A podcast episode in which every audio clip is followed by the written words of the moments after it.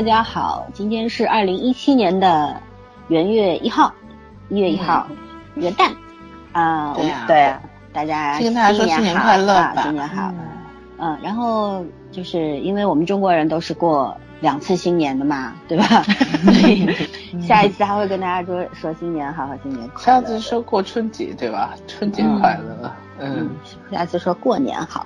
嗯好吧，那我们今天呢又就是要录第四季第四期的鬼怪。我看到网易上有一个朋友给我们留言说，你们看样子鬼怪录十期，我要告诉你，十期是不可能的，怎么可能呢？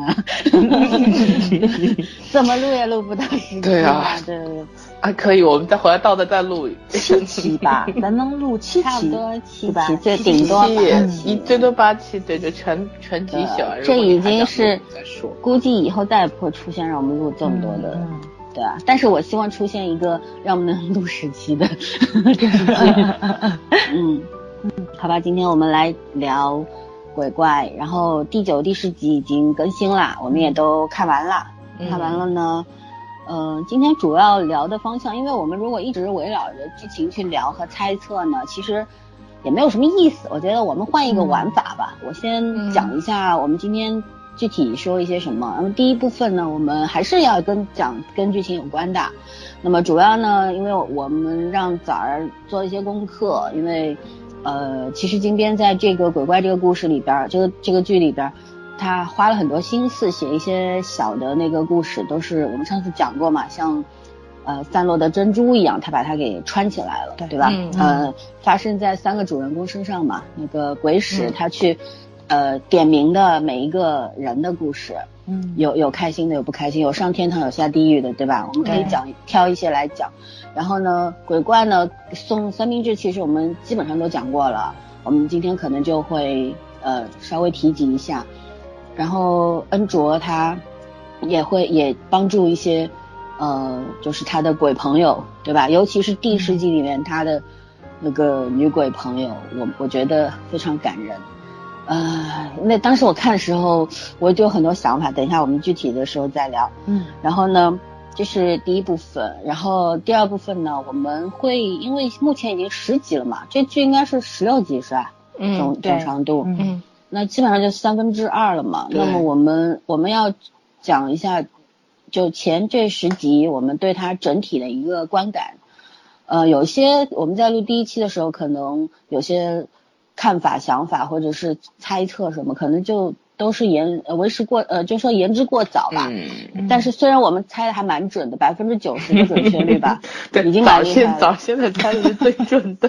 早半仙，对？就基本上百分之九十准准确率，对吧？但是呢，我我们我觉得还是因为一开始在完全剧情还没有展开的情况下猜测的，跟现在实际过去以后看到的部分肯定是有一些出入的嘛。我们再来讲一下，各自来讲一下我们对前十集的整体看法和一些感想，与比包括对导演、编剧的一些看法和想法，缺缺点、优点都可以讲。然后第三部分呢，哎，第三部分我刚我我早上跟你们说我们要聊什么 好像是未来剧情走向啊。啊？对，就嗯是就是来讲一下我们猜对的，嗯就是罗列一下我们猜对的和没猜对的。嗯然后呢，我们还要再猜一猜。就今天呢，我们可能会跟前面三期鬼怪做的略有不同。呃，我我们我们也希望新年的第一天能够做的开心一点，也希望能够把快乐的气氛带给大家。呃，那么就这样，我我第一部分剧情呢，我必须要 采访一下早半仙。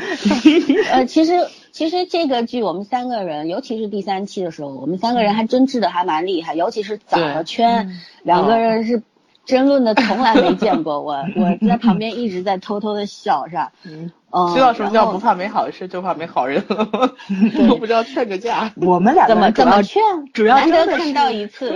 我们俩主要真的是爱情线，对对对对其他的这个嗯剧情反正也反正我们上一集都在吐槽逻辑线越来越没逻辑了，所以无所谓。对，这我我是不会劝的，因为难得会看到一个金牛和一个处女吵成这个样子，天天一见，我看热闹还来不及呢，对吧？然后而且这个，而且我跟枣儿其实也发生了一些争执，就争论的啊，不是争执是争论。上的，对对，因为猜测方面，我跟圈其实是在一个阵营，早在我们的嗯对立面，对吧？没想到早就猜对了。早看《甄嬛传》看的比我们俩要深刻。对，然后那天我跟枣儿说，我说，我说，我心里想的是，呃，枣儿可能比较了解金边这个人啊，对他比较熟悉，因为枣儿是金边的，应该是忠脑残粉铁嗯铁粉了啊。然后我对金边不是很熟悉，所以我不知道他的套路。呃，然后圈圈呢可能比较中立吧，但是在这个剧的观感上，我我一直觉得直觉上我跟圈很相近。嗯，对，但是呢，那天跟枣聊的时候呢，我就说茅塞顿开啊。对，我就说，我说那个枣儿，你你猜对了金边的这些这些梗，呃，到底说明金边复杂呢，还是单纯呢？枣儿说，嗯，金边复杂。我说不 是金边单纯，因为他写不出《甄嬛传》，真正的《甄嬛传》比这还惨烈。是啊，但是他不会把古代作为一个重点去走，所以他应该会一笔带过，用几句台词去交代。嗯但是我没想到他给的镜头还挺多，你知道吗？对，就是、嗯就是，其实就是金边选择了最容易讲的那个那个方向。嗯，按照我和老圈不，我和圈圈猜的你喊老圈我也习惯了。我会顺口老是带个老字儿啊，嗯然后就是，呃，就是跟圈圈猜的那个方向呢，其实是更复杂的那个。嗯我估计金边着重要讲解开那个古代的那个结，对吧？每个人在解开那个古代的结，所以说呢，重点部分放在现代，所以古代就选择了一个简单的方式。那这样一想呢，我们就理解了啊，也也可以接受了。所以呢，呃，说了这么多好几分钟了，就是想采访一下早班线，你都是怎么猜到的？包括你现在，你刚在录节目之前十分钟之前跟我说，你重看前八集，又发现了好多好多的梗。对你来聊一聊，给给你一个十分钟时间，你畅所欲言 好，开始倒计时掐表。呃，金边按照这个套路去走的话，就是埋了好多蛛丝马迹。嗯，对但是就是逐一说一下，逐一说一下那。个就是上次嘛，咱们去说的那个谁，就是如果说性别调换的话，咱们都嗯认为会更有趣。嗯对吧？嗯嗯。但是呢，就是它其实镜头还是模糊的，圈儿它就是特别那个怎么说，肯定在，就是因为最后他着重给了那个谁，给了那个王跟那个王菲嗯，那要是。呃，不是，嗯给了王跟那个三妮一个镜头，所以你觉得他们俩啊的性格是能对应上的。我是因为觉得他俩是整个是对比嘛，就按对称去比。对对对，所以就咱、嗯就是你们觉得性别调换是实锤，但是我觉得还是模糊的，因为就是它两边铺的那个梗都有，对，差不多嘛。他给的嗯线索都有是差不多的，所以呢，今天他应该不会这么早就揭露出来。但是我刚开始以为应该是摸了手之后才能确定前世今生，但是没想到那个今天就是就这种随机性，就这种套路啊，还是有出入不一样的。那个，但是这但是怎么说呢？就是说性别不调换其实是最安全的，最好圆上，对，对吧？就是嗯咱们说这个集数时间不够嘛，但是不好玩啊，这样子都不好玩对，呢。从趣味性来说，其实那样子走是最最。最好玩的。其实如果这个，我就说这个剧插一句啊，嗯这剧如果有嗯二十集的话，现在哪怕放了十集，你看其实嗯第十集的时候、第九集的时候，他还在那边开玩笑，鬼怪一直跟嗯鬼使开玩笑说，哎，难道你是我亲你是我妹妹妹，对对对对对其对。实其实这个这个反转的余地还是留着的，只不过真的是集数嗯不够了。假使他二十集的话，反转完全可以，有什么不可以嘛？嗯对吧？我是觉着金边他那么好驾驭不了，他应该是把后面的框架去走过。对，嗯金边金边写剧情并不是强项，对对对对，他细节做的是特别的足够，但是这个逻辑上的太多的东西，它没有没错，它。填它嗯填充的话呢，就很多漏洞要去填。其实它现在像这样子走的话，它也有很多漏洞要去填，对吧？对。嗯。它比较聪明在就是有一些小线头它不要了，我揪断了就完了。对但是你如果说把这个线都给它严丝合缝的编起来的话，它有一些是编不上的，对，对吧？那肯定，那肯定，对对，那个呃，但是呢，就是因为我就是去赚钱八集的时候，我是看第四遍了，我都服我自己了。然后那个没事，当年太后我看了十几遍。对，又发现了一些细节。我更正一个啊，就是咱们在聊的过程中，我当时还说了，就有可能就是他们家里面子子孙孙，就是柳家会有很多子子孙孙，就是德华可能是选出来的。其中有句台词说了，柳德华是四代独子，就是往上数四代，他们家都是一脉传下来的。可能这个血亲到这里面就都是怎么说呢？就是那个只有德华一个人，他应该是唯一的法定的继承人。爹妈都死完了。嗯，爹妈死没死不说，但他说的是四代独子，爷爷应该也是独生子。对。对，太爷爷可能也是独生子，就到，但是我觉得他们这个柳家的这个，就是说这个血脉比较凋零，有没有这方面就是跟鬼怪守护人肯定有关系。对对是有关系的，对。但是这个梗就是他这个会不会解释，或者说还是一笔带过就不知道了。我觉得会，因为第十集爷爷已经就老会长去世了嘛，要，然后这个后面肯定会有交代。对对对。所以我觉着德华这个应该会早婚早育吧，他们家这个 这个传统开枝散叶，嗯，没错没错没错。然后那个就是还有一些特别有意思的地方，就是那个谁，就是德华。去买了一本书，然后去退书的时候，不是碰到了恩卓来找那个枫叶嘛？枫叶的那个书签，然后两个不碰上了嘛？嗯。坐在地上聊天的时候，德华给了那个谁，给了恩卓三个那叫什么来着？三个建议。嗯。然后呢，其那个就是到第七集的时候，然后恩卓收拾的行李那儿特意打上了字，就是那个玉石垫子。然后就对上了这三个建议的其中一个，这其中一个建议就是告诉他不要买玉石垫子，别人告诉你说那个你要买，然后告诉他你要拒绝，恩卓证明没有拒绝。其他两个很巧，一个是不要写保证书，还有一个就是别人给你买零食的时候你要拒绝，这两件事情都是跟鬼怪做的。嗯，然后我就觉着，就是就这种无关紧要的小事儿，金别都要圆上，真的是太无聊了。他他是细节控，对对对对。嗯，然后特别喜欢对称，嗯，没错。还有就是鬼怪跟那个恩卓，就是第二集的时候，他们两个第一次擦肩而过。然后鬼怪他是有影有那个未来的影像，但是是很模糊的。他看到的是片段，比如说翻书，还有一个是蒲公英，就是被风还是被人吹的，不知道就吹散了飘起来的。就这些影像到后面都出现过，比如说他自己看诗集的时候，然后那个蒲公英吹的时候是他在加拿大，然后去看那个呃爷爷的爷爷的爷爷的爷爷的爷爷往上倒了很多辈儿，他那个柳柳他柳家的先人，然后那个时候恩卓坐在他背后吹的是蒲公英，然后我觉得就这些影像都是也都是能对应上的，嗯，就是你怎么说呢，就是。每一集跟每一集其实还都是有很多细节能够呼应上的，它有呼应，对，嗯，就是金边喜欢玩这种东西，到现在就是他这个怎么说呢？不能说毛病，我这个习保留下来了，他一直要不然，嗯，对。就我再插一句，我觉得网上吧，我们那天讨论的时候，就是我们群里边在讨论鬼怪的时候吧，呃，就喜欢的人特别喜欢，就可以忽略 bug，对吧？对。然后不喜欢的人就会挑刺儿。其实我们也没有不存在什么喜欢不喜欢，只不，但是我就想说，就是网络上现在对那个剧情的猜测有那么多。分析帖啊，什么解析帖啊，出来。有人说什么结局帖都出来了吧？对，有人说韩网公布了什么分呃没在一块下半身，那我觉得不，这不可能，这肯定是谣传。金边不会走金边不可，而且金边的那个就是他不可能这种怎么说呢？金边不喜欢开放式结局的。对，提前这么这么久，然后就。就有一个很完整的结局。金边是一个挺顽皮的人，他怎么可能把自己框死呢？对吧？没错，没错，不可能。对，尤其是咱们到这集才能够确认这个男二跟女二性别没有调换。咱前几集的时候都觉得他会调换，今天可能他也是没想好怎么写。对啊，对，他就一直在给自己这个留余地嘛。嗯嗯，对。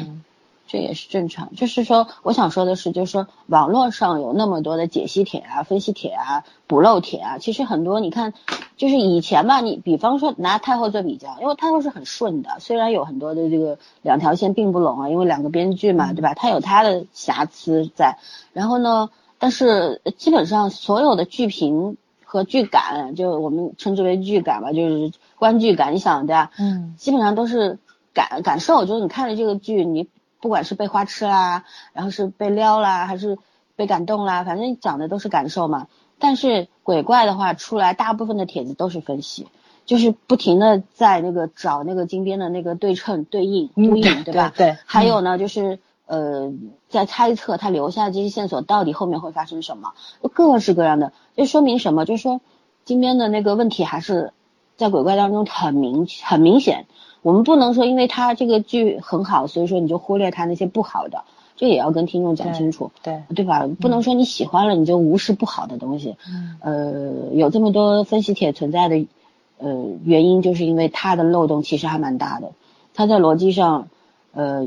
是不是很擅长的一个人，然后他的细节很牛，但是呢，他要驾驭这么大一个故事呢，其实他可能也不是特别有能力的那种，我是这样感觉啊，可能今天的大局观不是特别好的那种，所以说，所以说才会留下那么多的大坑小坑，然后让你们自己猜，然后我估计今天什么时候。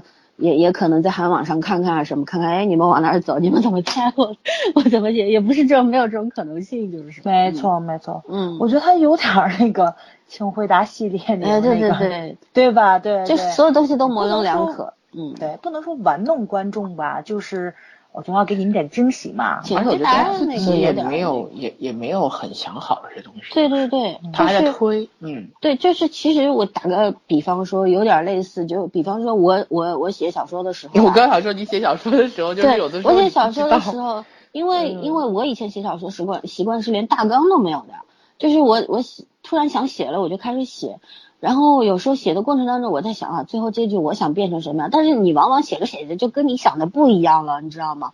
然后你会想，哎，这这样写也可以，那样写也可以。嗯。尤其在你的技法、你的那个呃技巧比较成熟的情况下，然后脑子又特别灵活，你这样发展那样发展，你都想要怎么办？你就会会写一个现在金边的这个状态，就是写一个模棱两可的东西，然后他自己到时候再看这个剧情往哪儿推。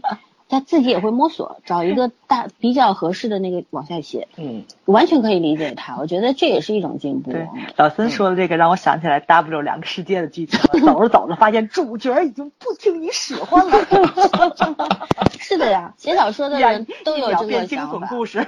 对啊，写小说很多作者我听过，很多作者讲过，就是说。你写着写着，你笔下那个那些人物自己火起来了，跟你没有关系了，就你他不受你控制，其实还是你在受你控制，是受你潜意识的控制。对你你觉察不到，就人有时候会这样子，就是你你自己会有一个路口，你本来一个大致一个思路，但是你走一走走一走，就突然觉得哎另一条路可能会更好。对，但是其实你走到那条那条路，你发现那也是个岔路口，就是折返跑一样。对啊，嗯嗯，好吧，我们把早上打断，早上你继续啊，继续是吧？就是对，你还没有说你怎么你怎么你怎么猜猜对那么多？就是蛛丝马迹呀。早上我掐指对，就是它那里面的那个乱七八糟的很多细节，对，嗯。哎，我觉得处女座这个名不虚传的细节控。对，我是我那天我也说啊，我说我说我觉得早上看剧比我和圈儿都细。对我们俩可能是看那个意思更多一点，领会就完了。就就然后再加一些自己的猜测啊什么的，就就对这种往后的发展或者对它本身存在的那个意义和往后的发展更感兴趣。那早上呢就就发挥了处女座强大的天赋，会去看细节抠那个细节。对啊，他竟然能抠得出来也是很厉害。主要是我特别喜欢看日常，你记不记得咱们经常聊天的时候说的，像古龙的小说，我最喜欢的是《欢乐英雄》，就那书没有什么，对对，没有什么大事件。就特别无聊，四个人家里没有饭了，坐在窗户底下没有钱买东西，然后特别无聊，干嘛数那个冬天的那个，就是那个房檐上有那个长的冰柱、短的冰柱多少根儿，嗯，就是数多少遍，就是真的很无聊，但是我就特别喜欢看，就那种觉得那个细节写的特别好，是吧？对对对，就是古龙把那个人的那种极致的无聊，然后就没有什么人生大志向那种。那种生活日常写的特别特别有意思。在你数人喝啤酒数到五十个人才回家那个特别打动你，对吧？对对对对对，就是这种事情谁都做过吧？就是比如说要考试了，你要复习了，大家都在拼命看书，你躺在床上，谁都做过，绝对是不存在我没做过。对对对，老老三这种不行，老三这种太可怕了。我觉得要跟你同居，我得死你手里。你跟我不是同居过一礼拜了吗？我怎么你了呀？这老师，不是你那是你还是活着回来了？嗯，那是放假对吧？你在你那是度假的状态对吧？嗯，对，还是活着回来了。嗯，哎，其实老三有时候也挺慵懒的，是吧？咱俩这一天嘛也不干，坐那坐着也挺美。老三是什么都看到眼里，不不吐槽你而已。嗯，好吧，十分钟用完了吗？还还有什么你要你你发现了什么要说的吗？你想想主要特别的地方，我们俩没有看到的。嗯，就是就是我说的嘛，那个德华说的台词，然后这次又看的时候发现是就是前面也埋下来了，德华好像是有那么一点点未卜先知的那个征兆，但是我没往神上去想啊。对，我觉得他不是神。嗯我那天讨论过，觉得是因为天桥嗯上那个三婶奶奶跟他擦肩而过，然后说约，哎，咱喝喝一杯去吧。嗯。那时候可能是他也得到了神的那个指示了吧，或者是成为了这个神的呃这个使者吧。因为嗯当时那个地狱使者不是说过一句嘛，就是那个他让那个鬼怪写报告，对吧？嗯你怎么怎么弄的一车人没死，然后你给我写个报告。鬼怪说这件事儿你们也要干，他说对啊，神那上面那位不可能什么都干，对要不然要我们干嘛？对，我就觉得神也不可能事事出面吧，也需要德华这样子比较不平凡的人类去帮他干点儿什么。对对，嗯尤其是那个谁，我我记得特别清楚，阴间使者说了一句话，就是特就是他们阴间使者管恩卓这类人叫做特殊遗漏者，嗯。然后嗯。神，神就是他们的存在是神的偏心，然后嗯。从鬼怪上来说，他是制造奇迹，这就是同样一种身份不同叫法，那就是说其实神是偏爱恩卓他们的。他如果偏爱恩卓的话，他不会让恩卓这么悲惨的，就是是可能会有嗯。一些人间的试炼，对吧？是的人生的悲惨的经历，但是他其实是偏偏心他们的，不会让他们有一个特别特别悲惨的一个结局，不然不会让鬼怪出出现在他生活中，对不会让有这么多人去照顾他，对，嗯，就是遗漏者也可以解释为一种奇迹。那奇迹是怎么产生的呢？实际是打破了一个秩序。你看，嗯呃，我就是看这个鬼怪第九、第十集的时候，呃，一直有一个念头，就是说，你看鬼使他知道鬼怪的那个猜到那个就是三妮可能是他妹妹，他也一开始也没有说，包括那个鬼怪看到穿他穿那件灰色大衣，知道他要去分手了，是吧？对，今天要被分手他也不说，嗯就说其实他们包括前面八集，他们呃知道谁要死了，或者能看到他的，一个是像那个嗯鬼使他是就是说知道这个人可能要死了，还有鬼怪呢，他是看得到别人的那个未来，嗯未来的东西，一个能看到前世，一个能看到未来。就其实每个人的那个他们掌握的技能都是不一样，神没有说把十十个技能都给你，一人五个嘛，嗯对吧？然后嗯互相帮助这样。嗯然后呢，就是呃，怎么说？就是说，像他们不管能够看到什么，他们都是不说的，嗯，因为这个是这个就是呃天上这个规矩吧，对他们的秩序应该说是秩序对对对对对，对，嗯就是人间的也好，呃，嗯天堂也好，地狱也好，都是有秩序的。神掌管这个三界的话，他肯定是需要秩序，但是遗漏者就是秩序之外的，嗯对吧？能称为遗漏者就是秩序之外的，是其实是神也好，鬼使也好，鬼怪也好，都是无法掌控的一个存在。大家大概都知道，呃，这个遗漏者的存在。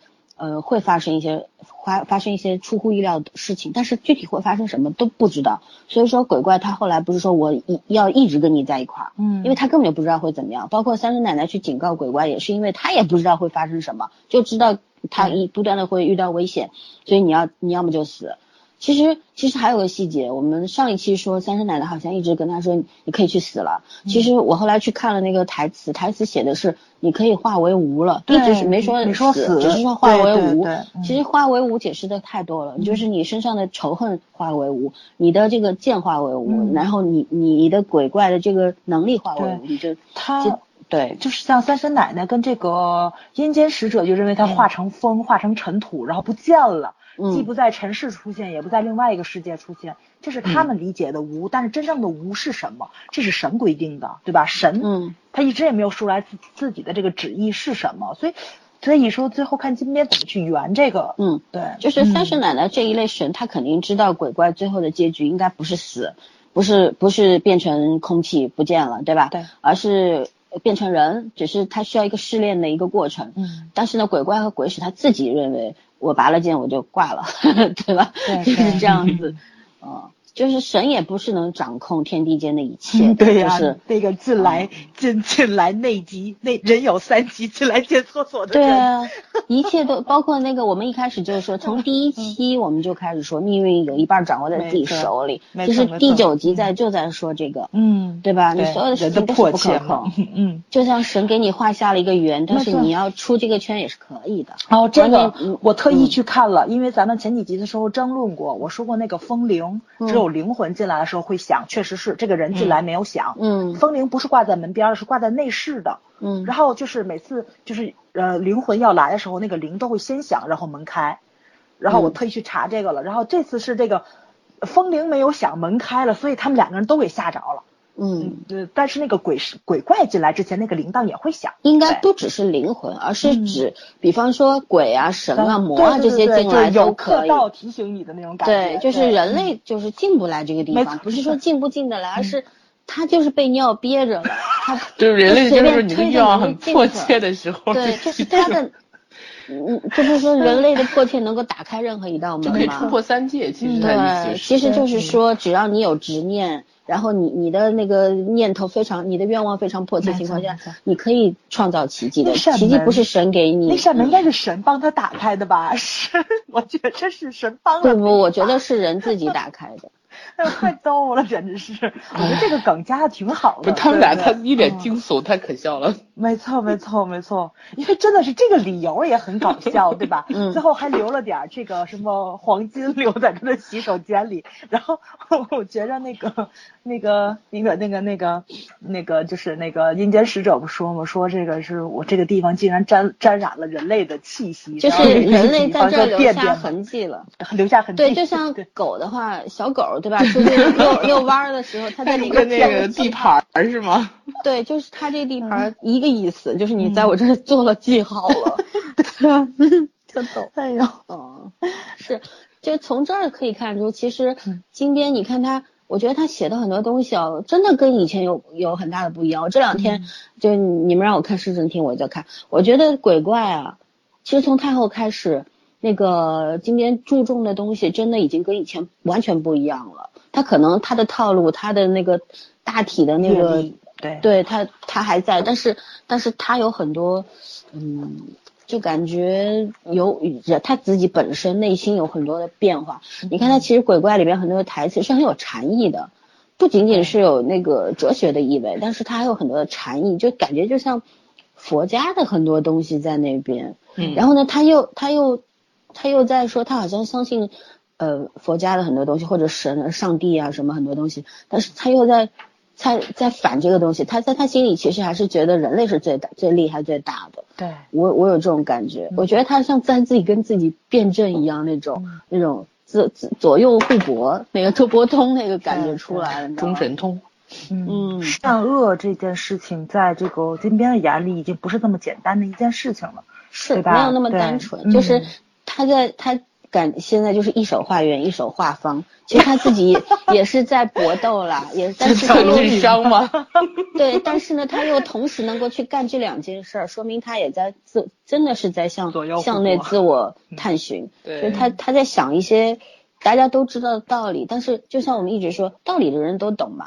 但是有时候你写一写东西，你会把它写到一个你自己都没有想过的角度上去。，对，嗯这个是最有意思的。是的，就是你大概想要写这样一个道理，然后我用一个故事去阐述，或者是呃，然后让别人都看懂嘛，通过这个故事，然后明白我要讲的这个道理。对，但是他在写的过程当中，就有很多这个枝枝蔓蔓出现了，然后他自己也始料未及，我觉得是这样，对对对，挺有意思的，嗯也可能把他想深了。但是我一直有种感觉，就是金边跟以前不一样了。也许他再过过个几年的话，他他真的会成为一个非常 厉害的非常厉害的人。剧嗯，他已经很厉害了。对，但是我总觉得他写不出来市政厅这样的作品了。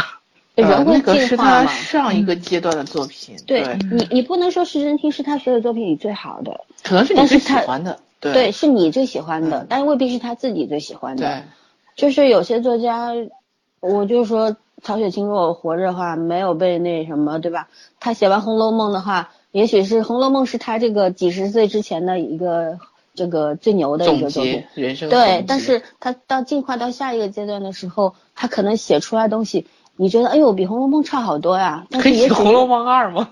对，但是他自己会觉得，嗯，我很很好，这是我才喜欢的。所以说对这东西吧，好好或者不好，很难很难界定，这个只能是嗯，这个怎么说呢？就是说，其实你把一个东西写的专业、写的严肃、写的晦涩难懂，是其实是比较容易的。我觉得你写的通俗易懂，然后让一些没有这方对没有这方面就是特别特别充实知识的人去了解，比如说，呃，我对他们韩国的选举这个流程就是通过市政厅去了解的，嗯，然后就是一些政治的怎么说呢，就是政治的好的方面、不好的方面，然后就是嗯，怎么说，就是这种政治博弈，然后政治家跟跟这个怎么说呢，就是跟他们这种从政的政客有什么根本上的区别？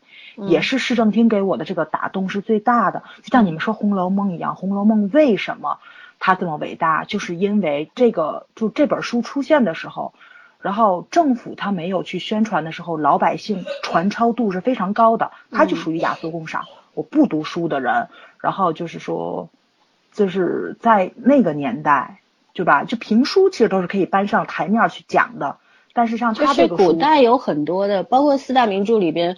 呃，《水浒》和那个，哎，还有一本是什么？西游。呃，不是，不是西游，还有一本。啊，对，嗯，《水浒》和《三国》其实最早是在就是说书人的嘴里说出来。对。然后这两个作者其实有很有他们最大的功劳是把这些故事都串成一块儿，然后写写顺了，把它捋成了一个故事。但是有很多当中的小故事，包括人物的传记啊，每个人是怎么回事？这就都是口口相传。这就像《三国演义》为什么传唱度这么高？《三国志》虽然它更专业一点，但是看的人都还是他们学术界的那些人是一样的。所以说，我觉得就是市政厅他那本他那个故事伟大就伟大在，也不说伟大吧，就是说它好就好在了，他用了一个非常闹腾、非常欢乐的一个方式去给老百姓解，就是解释了政治是什么。嗯，但是早上你有没有想过，我我和圈不是一直在说，这是他上一个阶段可能，呃，那个时候那个阶段的金边写出来，呃，最好的作品，最好的故事。但是，比方说现在从寄生岛开始，其实寄生岛开始它是已经有探索了嘛，包括太后对吧，也是一种探另一种探索。嗯，然后到现在鬼怪，我觉得是三个，嗯，这以这个阶段里面的三个进程，它在不断的往上走。但是这个只是过程啊，也许到最后的话，他会写出一个让你就是这个下巴都合不拢的东西除除非他让我惊艳，就是就类似于黑水他们去聊那个《骇客帝国》是一样的。为什么《骇客帝国》伟大？因为它开始了科幻新纪元，就是科幻新元素的一个新纪元。这个导演很厉害，就他们说嘛，导演很厉害。导演就当时候灵光一现，开卡车的，然后就这俩就是。就这兄兄弟俩就把电影拍出来了，拍完之后就流于平庸了，拍的所有作品都是二流的，对吧？但是你也不能说现在鬼怪不如市政厅啊，我觉得是不同的，他走的方向、关注度不一样，挖掘的东西不一样。嗯，怎么说呢？就是说像探讨生死、探讨人生这种课题，这种作品就是特别打动人的很多，各种类型、各种方式的。就像金边这种以小，就是就像你经常说那种小品式、那种小故事串联起来的，很温暖，很温暖人心。但是不不代表这个电视剧史上没有，其实日本挺多的，是很多啊。对对，嗯，对，就是说，就是说怎么说呢？就是可能看韩剧，咱们这种稍微少那么一点点。对，嗯，就有一点点新鲜度，但是就是你能说咔的开一先河，还真没有。不是说他开先河，我说的话你你没有听明白。我的意思是说，你说市政厅可能他再也写不出来了，但是他也许会写出一个，经过这个几部剧的一个探索之后，他自己又上到了一个别的那个阶段，然后到了第三阶段的时候，他可能会写出一个，呃，整体上能够比市政厅更好的作品了，也未可知嘛，对吧？就是人生需要过程怀抱希望嘛，对对。呃，我觉得也不是。不是说，我觉得可能性蛮大的，因为我我是就是咱们两个人，咱们两个人，你们俩看剧的欣赏剧的角度不一样。呃，不是我我跟老森最主要的一个怎么说呢，就是关注点不一样，就是在呃老森觉着金边还有潜力可挖，嗯，我是觉着金边这有潜力可挖是建立在商业之上，它现在太商业了。它一直很商业，我就没有觉得它很人文过。的时候不商业。市政厅也商业，市政厅，但是市政厅的那个不讨论这问题了，打住，一会儿一会儿又跑题了。问题是很多很多，就是以前写的呃，就讲讲个不恰当的比喻好了。古代有些名妓，她最后成了这个 什么英雄也可以。哪里去了？真是，我是不是跑类比，就是讲一个类比，一个一个一就不是不是很恰当，是意思性质差不多。就很多事情，就是你在这个阶段做的事儿，不代表你下个阶段就会同样，对吧？就是上个阶段今天做的事儿和现在已经不同了，你怎么能判断下一个阶段和现在？就就还不如现在或者不如从前呢很多事情，就是说我们都没看到，所以我们没有办法讲。呃，你们可能觉得金边那个套路还是在，呃，因为我看金边的作品不多，数来数去就五部五六部吧，《秘密花园》，然后《施珍妮》现在还在又又重新看，然后呃那什么《继承者》没看完，对吧？生平，然后太后看完了，现在鬼怪就就五六部嘛。但是我觉得，我就从这五六部里边，我是看出有区别来的，肯定有区别。对对对，嗯，对它的区别，就有些观众可能你们对他比较熟悉，因为看他作品很多嘛，可能会觉得好像他走走下坡路。我不是说他走下坡路，我就是嗯嗯，我觉得金杯还是很伟大的。咱今天就探讨这个问题嘛，还是很伟大的。我是觉得他现在被商业绑架了，就是他自他呃他自己可能是想留想回到就是怎么说呢，就是比较单纯的那个创作时期的话，他也回不到了，就是已经把它架到那个高度上去了。但是有很多由奢入俭难，就是就像就是有的时候就看那个什么，就是比如说咱们去看那个微博上面，就是有的时候鹦鹉史航他说的那些话确实挺对的，就是有一些创作你是需要。静心跑到山里面去写的，包括就是看到那个就是康熙来了，现在不已经没有了吗？在此之前有的时候，袁惟仁，然后那英，就是乱七八糟他们一期唱歌的人请回去的时候，就说他们现在那个版权问题，就是就是说躺到退休，他以前写的那些好歌，版权里面就拿着那些钱也足够养活他了。袁惟仁自己在那儿特别就是特别感慨的说了一句：现在写不出好歌了，因为过得太幸福了，就是这个样子。你你明白吗？我是这个，我是这个意思。就是当你拥有的越来越多的时候，你想写就是特别呃这个更加高大上的东西，或者更加简单不是高大上，是更加古朴的东西。没错，没错，更贴近底层人的东西就很难了，因为他一定要贴近底层人呀。不是说真的 贴近底层。你们俩今天是要答辩吗？我就讲话，你俩不是底层人，我我我这用词不当，就是说更贴近。更接通老百姓，让大家能够都看明白的，会对更大众化的雅俗共赏的这种东西，它其实很难了。就像现在冯小刚一样，他已经完全那什么了，你知道吗？糊掉了。但金边没有这个，我觉得冯小刚从来就没好过。特别，金边特别。你说陈凯歌我还认。那个，但是冯小刚他俗的。还是比较能让大众接受的，你明白吗？他早年的一些喜剧吧，起码就是大众有口碑这东西。没错，就像就像最近郭德纲爆出来那个事情，就是那个口不择言那个事情一样，我也很感慨，因为我从小听相声长起来，我非常崇拜苏文茂这种文哏儿，你明白吗？我就觉得这相声现在已经堕落到这种地步了吗？你我也很无奈，我也对，就是。它进化到一定阶段的时候，它不允它不允许任何怎么说呢？就是多个发展、多个风格并存的时候，其实就走入死胡同了。但是现在金边最伟大就在这里，它没有走入死胡同。就是对啊，所以说我们不能够就是说断言施政厅就是他再也写不出来的东西。我们可能金边以后写不出跟施政厅一样的东西，但未必写不出一个比施政厅更好的东西。很多事情是这样，就像你们很喜欢施正天，我不喜欢。那那我这样认为他是最好的。你觉着你你觉着？嗯，信号的编剧还拍得出来信号这样的作品吗？这个不好说，就是很多东西，就是说按照这个通俗的。前两天你在 QQ 群里面你还说了，你们俩不要讨论这个问题。我跟你讲，群里你还说了，这个十年前你跟我说未必，对不对？哎，就你俩现在去讨论问题已经不成立了，就是你们都不是在十年前那个阶段，然后再看十年后这部作品，对，怎么可能去衡量这部作品是好还是更好？你就只能说我这辈子看我所有作品里，我最喜欢什么，我最不。对啊，这就是主观喜欢的东西。我不是在争论，我只是在告诉枣儿。我就是说，你们枣儿的那个想法，就是他觉得金边现在外形形式大于内容了，已经开始，就是因为他商业商业的水平太，怎么说，商业炒作能力太厉害，就不是他炒作，就他本身有这个能力。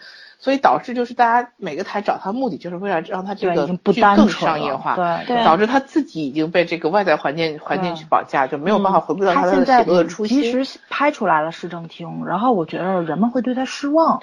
但是我跟你说，对我我一直都觉得，从继承者开始，甚至到上一部太后，太后是跟人合作，这个影响就更大。然后到鬼怪，他都没有成型到他下一个阶段，他还在摸，他还在探索的过程中，所以我们不能够断言说他以后写出来的东西就。不如现在或者怎么样，就是甚至很多事情都是要拭目以待。比如说他这个鬼怪，他他已经放出来，他在写，他可能还有自己一个本子，就像当年写 C H，他其实播出来的时候他很没信心，因为韩国人不太，对，当年韩国人是不太吃政治那一套，但他就是咬了咬牙，下了下狠心，那我就播播试试看。嗯，当然当时的口碑是他史上曾经最差的，然后后来的就变好了。后来 DVD 那个发售好像是很好的，因为在因为在台湾的话是引起了热播，对东南亚好像都不错，对对对，东南亚都非常好。然后其实他当时，所以我就觉得其实这个事儿吧，很难讲。这个人生这个事儿很难讲，就是你的预判和市场的反应是两回事儿。这其实所谓好不好，就像王菲演唱会，有些人说好，有些人说不好，就很简单，就是你喜欢或者不喜欢，你吃不吃他这一套，就这么简单嘛。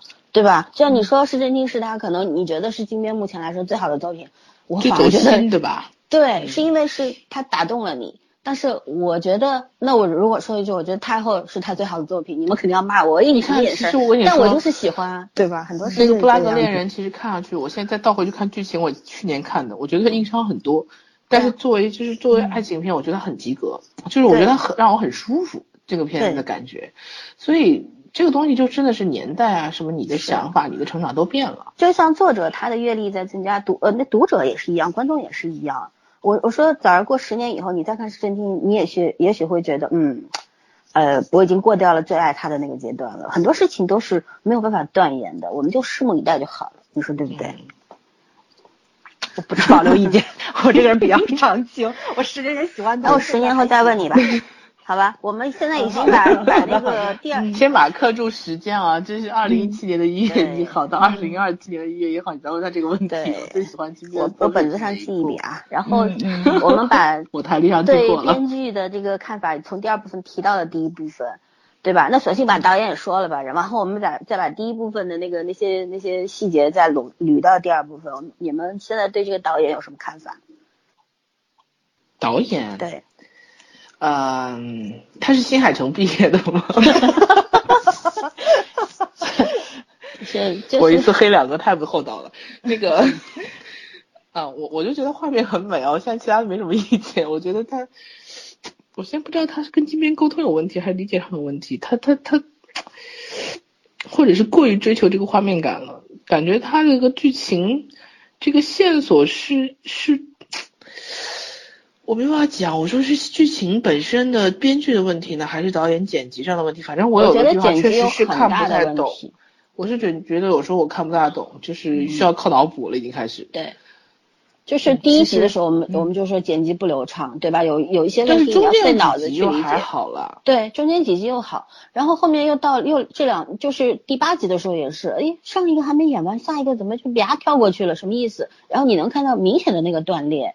不顺畅就是会有，呃，我我对这个导演其实，呃，李李导的话，他在太后的时候，其实我还蛮喜欢他，因为太后的剧本硬伤太多了，真的是硬伤太多。本身金边对这一块也不熟，然后那个导演是胡说八道，就两个，呃，编剧合在一块就差上加差，没有夫妇得正，分是夫妇得负了。然后这个李应福导演他的加入之后，我觉得他把太后至少补了很多的缺陷。就是太后很多剧情上面就编剧本上面的硬伤，他用画面，然后他用他的镜头语言表达出来了，确实拍的很好。所以说他在鬼怪第一，就是说他参加跟呃，就是说他跟金边第二次合作鬼怪，我还是寄予很大希望的。然后第一集出来的时候，我们当时就说，因为网上就是哎呀，第一集太牛逼了，什么什么什么多好呀，怎么镜头那个配乐多好呀，镜头多大气啊，什么什么对吧？然后我们当时就就在我们在讨论说。总觉得哪儿不对，剪辑有问题，嗯，交代的这个时间顺序不清不楚，然后就就是有一种混乱感，很多东西你要去捋的。第一集出来，我们就在那儿，我在三个群都讨论过，大家都有很多的困惑，对吧？对，但是大家都有嗯些有些人就觉得只要是大的瑕不掩瑜，我就可以接受。嗯但是作为逻辑控来讲，森森是肯定忍受不了的。对，就是呃，我我觉得现在李导给我的感觉就是跟金边可能，嗯，我之前说过一句，他们俩是天作之之合，我现在还是这句话，我觉得金边现在呃台词和细节上是没有什么问题的，而且有一点强迫症，李导也一样，他的画面他俩都是强迫症，美的对对称美强迫症。对，就是李导也是，你看他其实就是全景的，就是两个人啪缩特别小，在画面中间，然后那个整个那个画面特别大，风景特别漂亮，对吧？然后嗯很唯美，然后一些细节，包括第四集的时候，呃，恩卓那个跳斑马线都拍的多美啊！就是他哎的细节真的很棒，嗯，是他就是很诗意的，我真的觉得这个个片子就是因为导演让我爱上了金高银的。是的，就是真的很美，对对对对，他包括你看他在那个就是魁北克的时候，那个枫叶林里边儿，对吧？嗯。然后走着走着，那枫叶啪啪啪啪下来，哦，真的好浪漫。那当时我就觉得啊，精灵出没地方我一定要去看一看，或者就第十集里面那个雪嗯景都很美，两个人在那个雪地里面站在树底下，嗯穿着那个蓝色的两两就是差不多情侣装，嗯。哇，太美了。对，我我我在想啊，是不是因为我之前看过《银娇》，嗯。所以呢，我从第一集，因为从第一集开始高金高银就被骂嘛，说他不好看，嗯，对吧？嗯。都说他丑，但是那个《银娇》里面金高银真的很美，那个导演是把她拍的很美，就是小女孩、高中生的那种美，对啊，既纯真又性感。这个就这部片子里没有性感，只有纯真的那种纯真的美。嗯，但是那部片子是既纯真又性感，真的非常美。谁说单眼皮儿姑娘就不好看的呢？对啊，对，它有一种特别干净、特别温暖的气没质。错没是错，嗯，就是导演在他的那个他的他的那个可能也是大局观不太好，但是他的局部拍的非常好，他的细节做的非常到位，然后镜头确实也是唯美大气。可是我有时候就觉得他那个全景镜头用的实在是太多了，然后慢，动作实在是 对太对对对对，我就想吐槽就是说这个。有有的时候多就是累赘嘛，对吧？就反而就把那个美感给削弱了，嗯这是一个。还有就是剪辑，我觉得一个导演他应该就像做好一点的导演吧，比较伟大的导演或者是比较专业的导演，他都会呃，就是会会有一些他对这个哎剧本应该有另外一套理解，对就是有他自己的想法。对他，他还会呀，那个那个专业的话怎么说来着？事先会画一些画一些分镜头啊分镜之类的，图对吧？嗯嗯，对，都会有做这些事。我我不知道李导有没有做，但是我觉得按照他那个剪辑上面的一些问题来看呢，可能他在后期剪辑上跟剧跟金边的那个原意可能是有点出出入的，可能都拍了。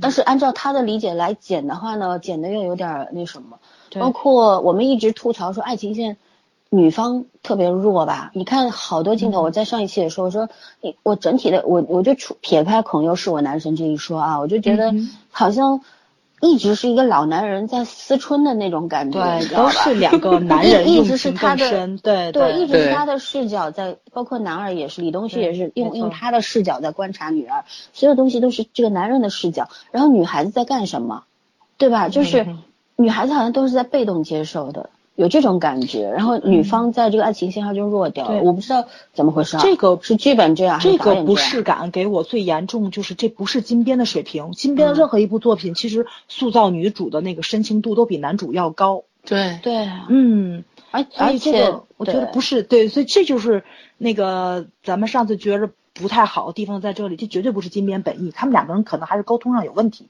嗯，反正金边比较有人性，导演也比较有人性，大家都那什么。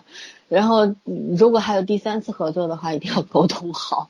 我觉得这个 剪辑不顺畅，或者是那个镜头这个交代时间线交代混乱的话，真的给观众造成很大的困扰。我我觉得我自觉我理解能力是超强的那种，让我看晕了，我直接我第一集我没捋清楚，我就觉得哎怎么回事儿？我去看第二遍，我还是没搞懂什么意思，就是这样。其实我脑子里有两种声音，两条线路我都知道，可是我就是无法确定到底是哪一个。这个其实就是导演给给观众造成造成的那个障碍嘛，对吧？对嗯嗯，嗯，你不能说我第一集没说清楚，我我第八集我说清楚，你就能理解了，不是这样的。留白、留梗和说不清楚不能画等号，没错，对不对？嗯嗯就是你即使说你留梗，你应该是有一些小的细节在暗在暗示你，但他没有这个暗示，那肯定就是留梗是让你留一个线头，不是让你留个毛线毛线球，对吗？啊，现在网网上那么多的猜测，其实就是毛线球嘛，大家都晕了嘛，对吧？好吧，那，对导演还有还有什么要说的吗？嗯，我现在想怀念一下申导，我觉得申导在理解金边的那个思路和用他自己的思路连贯性这个故事的时候，嗯起码用镜头语言表表述的是非常清楚的。嗯，我比较怀念申导是在这里，就是呃，李导给的所有物品的那个镜头都是广告，嗯申导不是，申导的那个是是人的动，，而且是人的视角，就是像你在看那个东西，而不是说一个平面广告让大家去欣赏。对对，嗯就是申导他也会去拍一些这种这种广告，因为啊你想韩剧嘛，哪有没有插入的，对吧？嗯，哎，但是继承者是申导拍的吗？继承者不是不吧？是，好像不是，不是，是他俩是绅士，是他俩合对最后一部，一片子生品的最后一步，嗯就是你所有的物品，其实它都是有这种情感推入的。比如说，可能这个物品连接了两个人的一些，就是说交往的过程中的一些必备的东西，还有就是有一些剧情推入，就这个东西它出现了，它后面可能是有一些。呃，剧情更进一步，不管是感情升华还是怎么样，它最后是一个转折在里面的。这个东西的存在，它出现在观众眼前的这个存在的价值，嗯不仅仅是硬广、硬广，没错 很广，没错，没错，而是嗯还是有其他的功能，对吧？对对，剧情嗯发展是有帮助的。然后嗯现在呢，这个毛巾一个 logo 是吧？嗯一个蜡烛。到底干嘛？还有蜡烛水点点在那儿到底有什么用？对对对，你不知道。你比如说，其实你想让那个谁，就是那个女二号，对吧？去做那个水的广告，天天说我喝这个水，所以我很漂亮。那么他天天喝这个水，男二号过来给他买一瓶这个水，你这这个水其实广告你插进去了，两个人情感也有递进，证明他他在观察他嘛。对这其实要搁深导，肯定这个东西就已经很成立的出来了。包括是毛巾的话也是，对吧？你不是整天就一个人拿着，你也可以鬼怪给这个恩卓抹一下头啊，干嘛？对对你弄一或者些小故事就可以对呀、比如说那个谁，就是那个不小心用了跟王配对儿的毛巾，鬼怪不高兴了，必须用跟我一样的，对吧？因为它一个是嗯王，一个是神嘛，嗯它是两个记号的。就这种日常你是可以加进去的，搁深导绝对能进去，因为深导就拍这种东西特别在行，对吧？对看深品咱们就知道了吧？对，嗯所以对。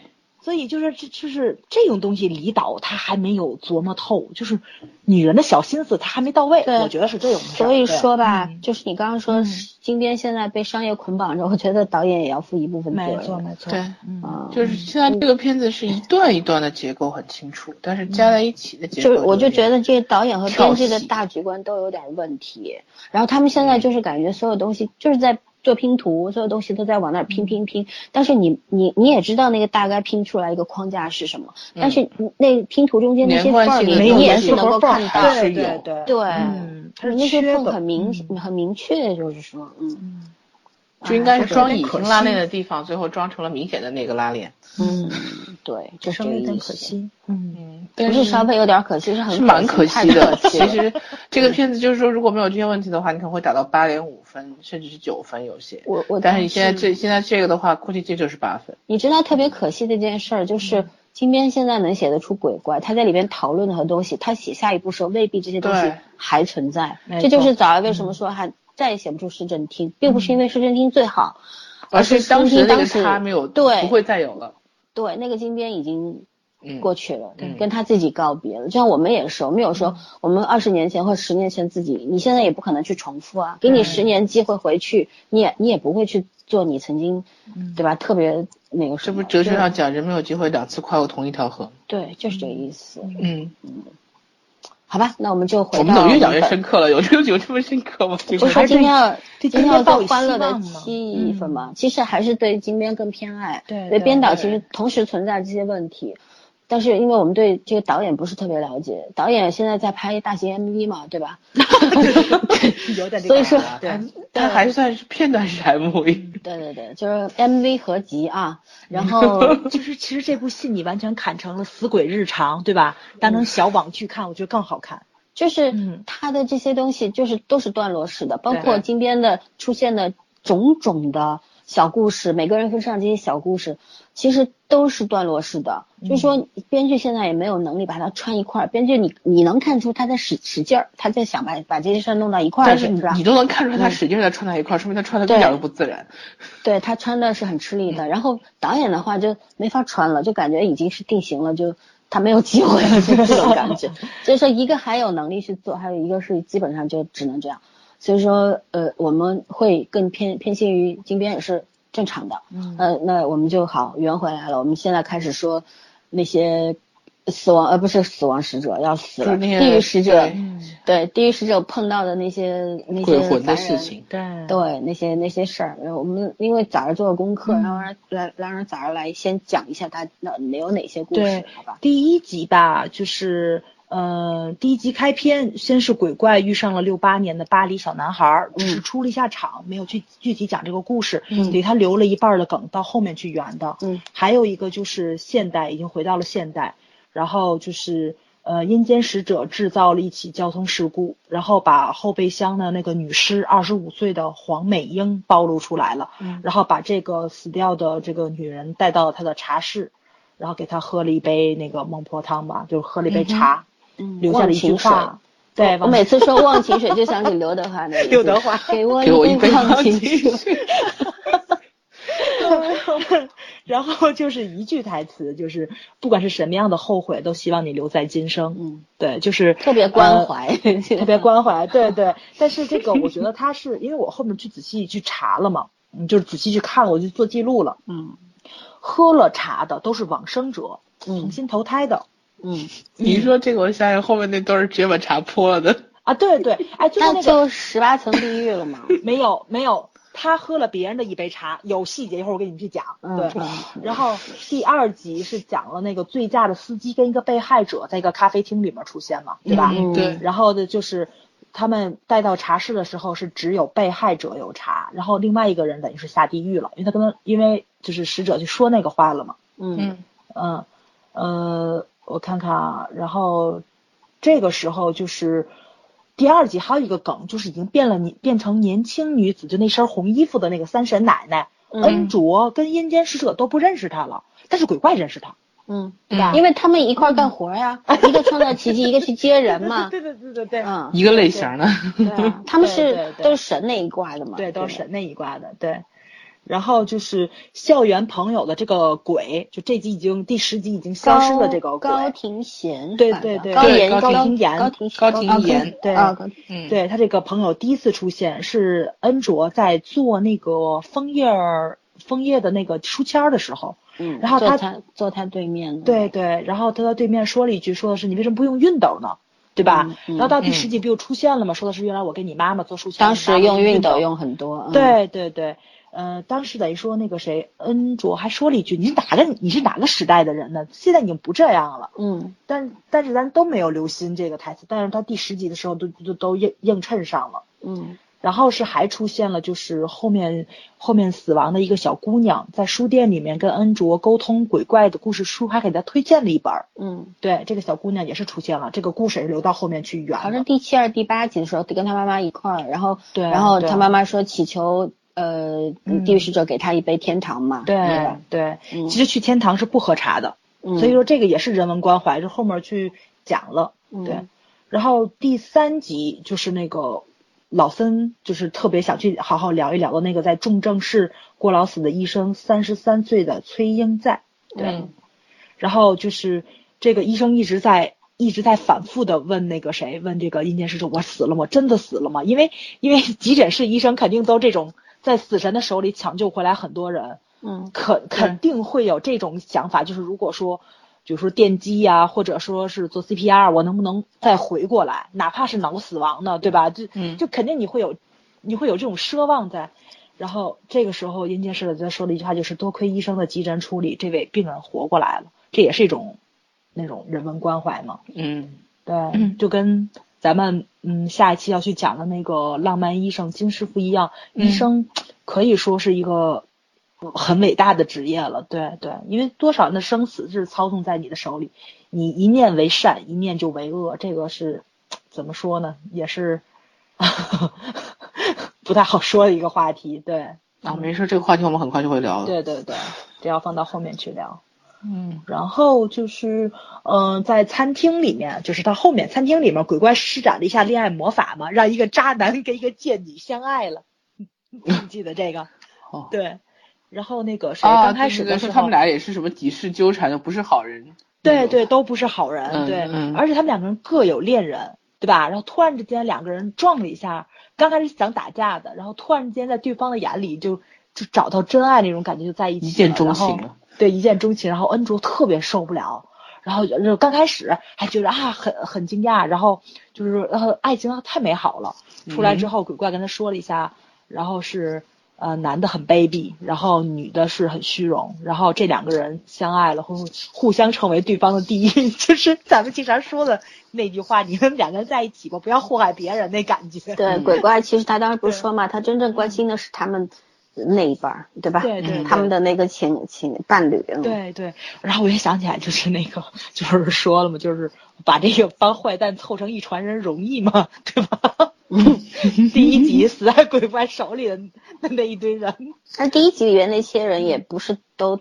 一定要死的，对对对对，虽然都不是好人，但是你没有权利就立刻判他们死刑吧？对对，就是现在鬼怪去那个处理坏人的方式，就我觉得更阴险了。你不能说更好吧，就更阴险了。对，像比如说用金子啊，用爱情啊，我觉得这个太可怕了，简直是。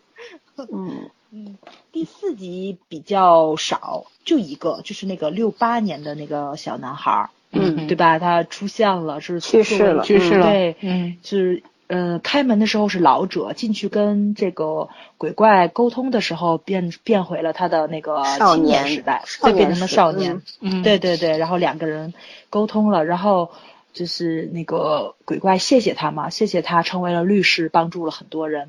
嗯嗯，对吧？嗯嗯。然后有一句特别好的台词，就是你的选择才是你人生的答案。就是鬼怪告诉他应该选第四个，他选择了第二个的答案。他说：“因为那个我怎么算都是第二个，这是我的答案，所以我选了第二个。”嗯，就是从这个从这一件事情就看可以看出来，这个小男孩跟其他受到鬼怪帮助的人从根本上就是不一样的，骨子里就不一样。嗯嗯，这也是鬼怪为什么后来就是遭受了这么多呃，比如说人的背叛啊，人的乞求啊，他还去帮助人类的一个最根本原因，因为有这些人的存在，然后。鬼怪的存在才有意义嘛，他的帮助，他的奇迹也才有意义在。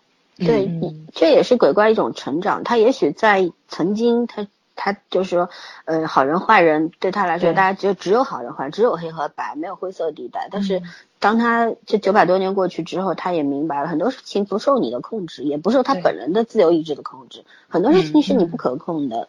然后你能够看到人人性黑的一面，但是你又相信人性。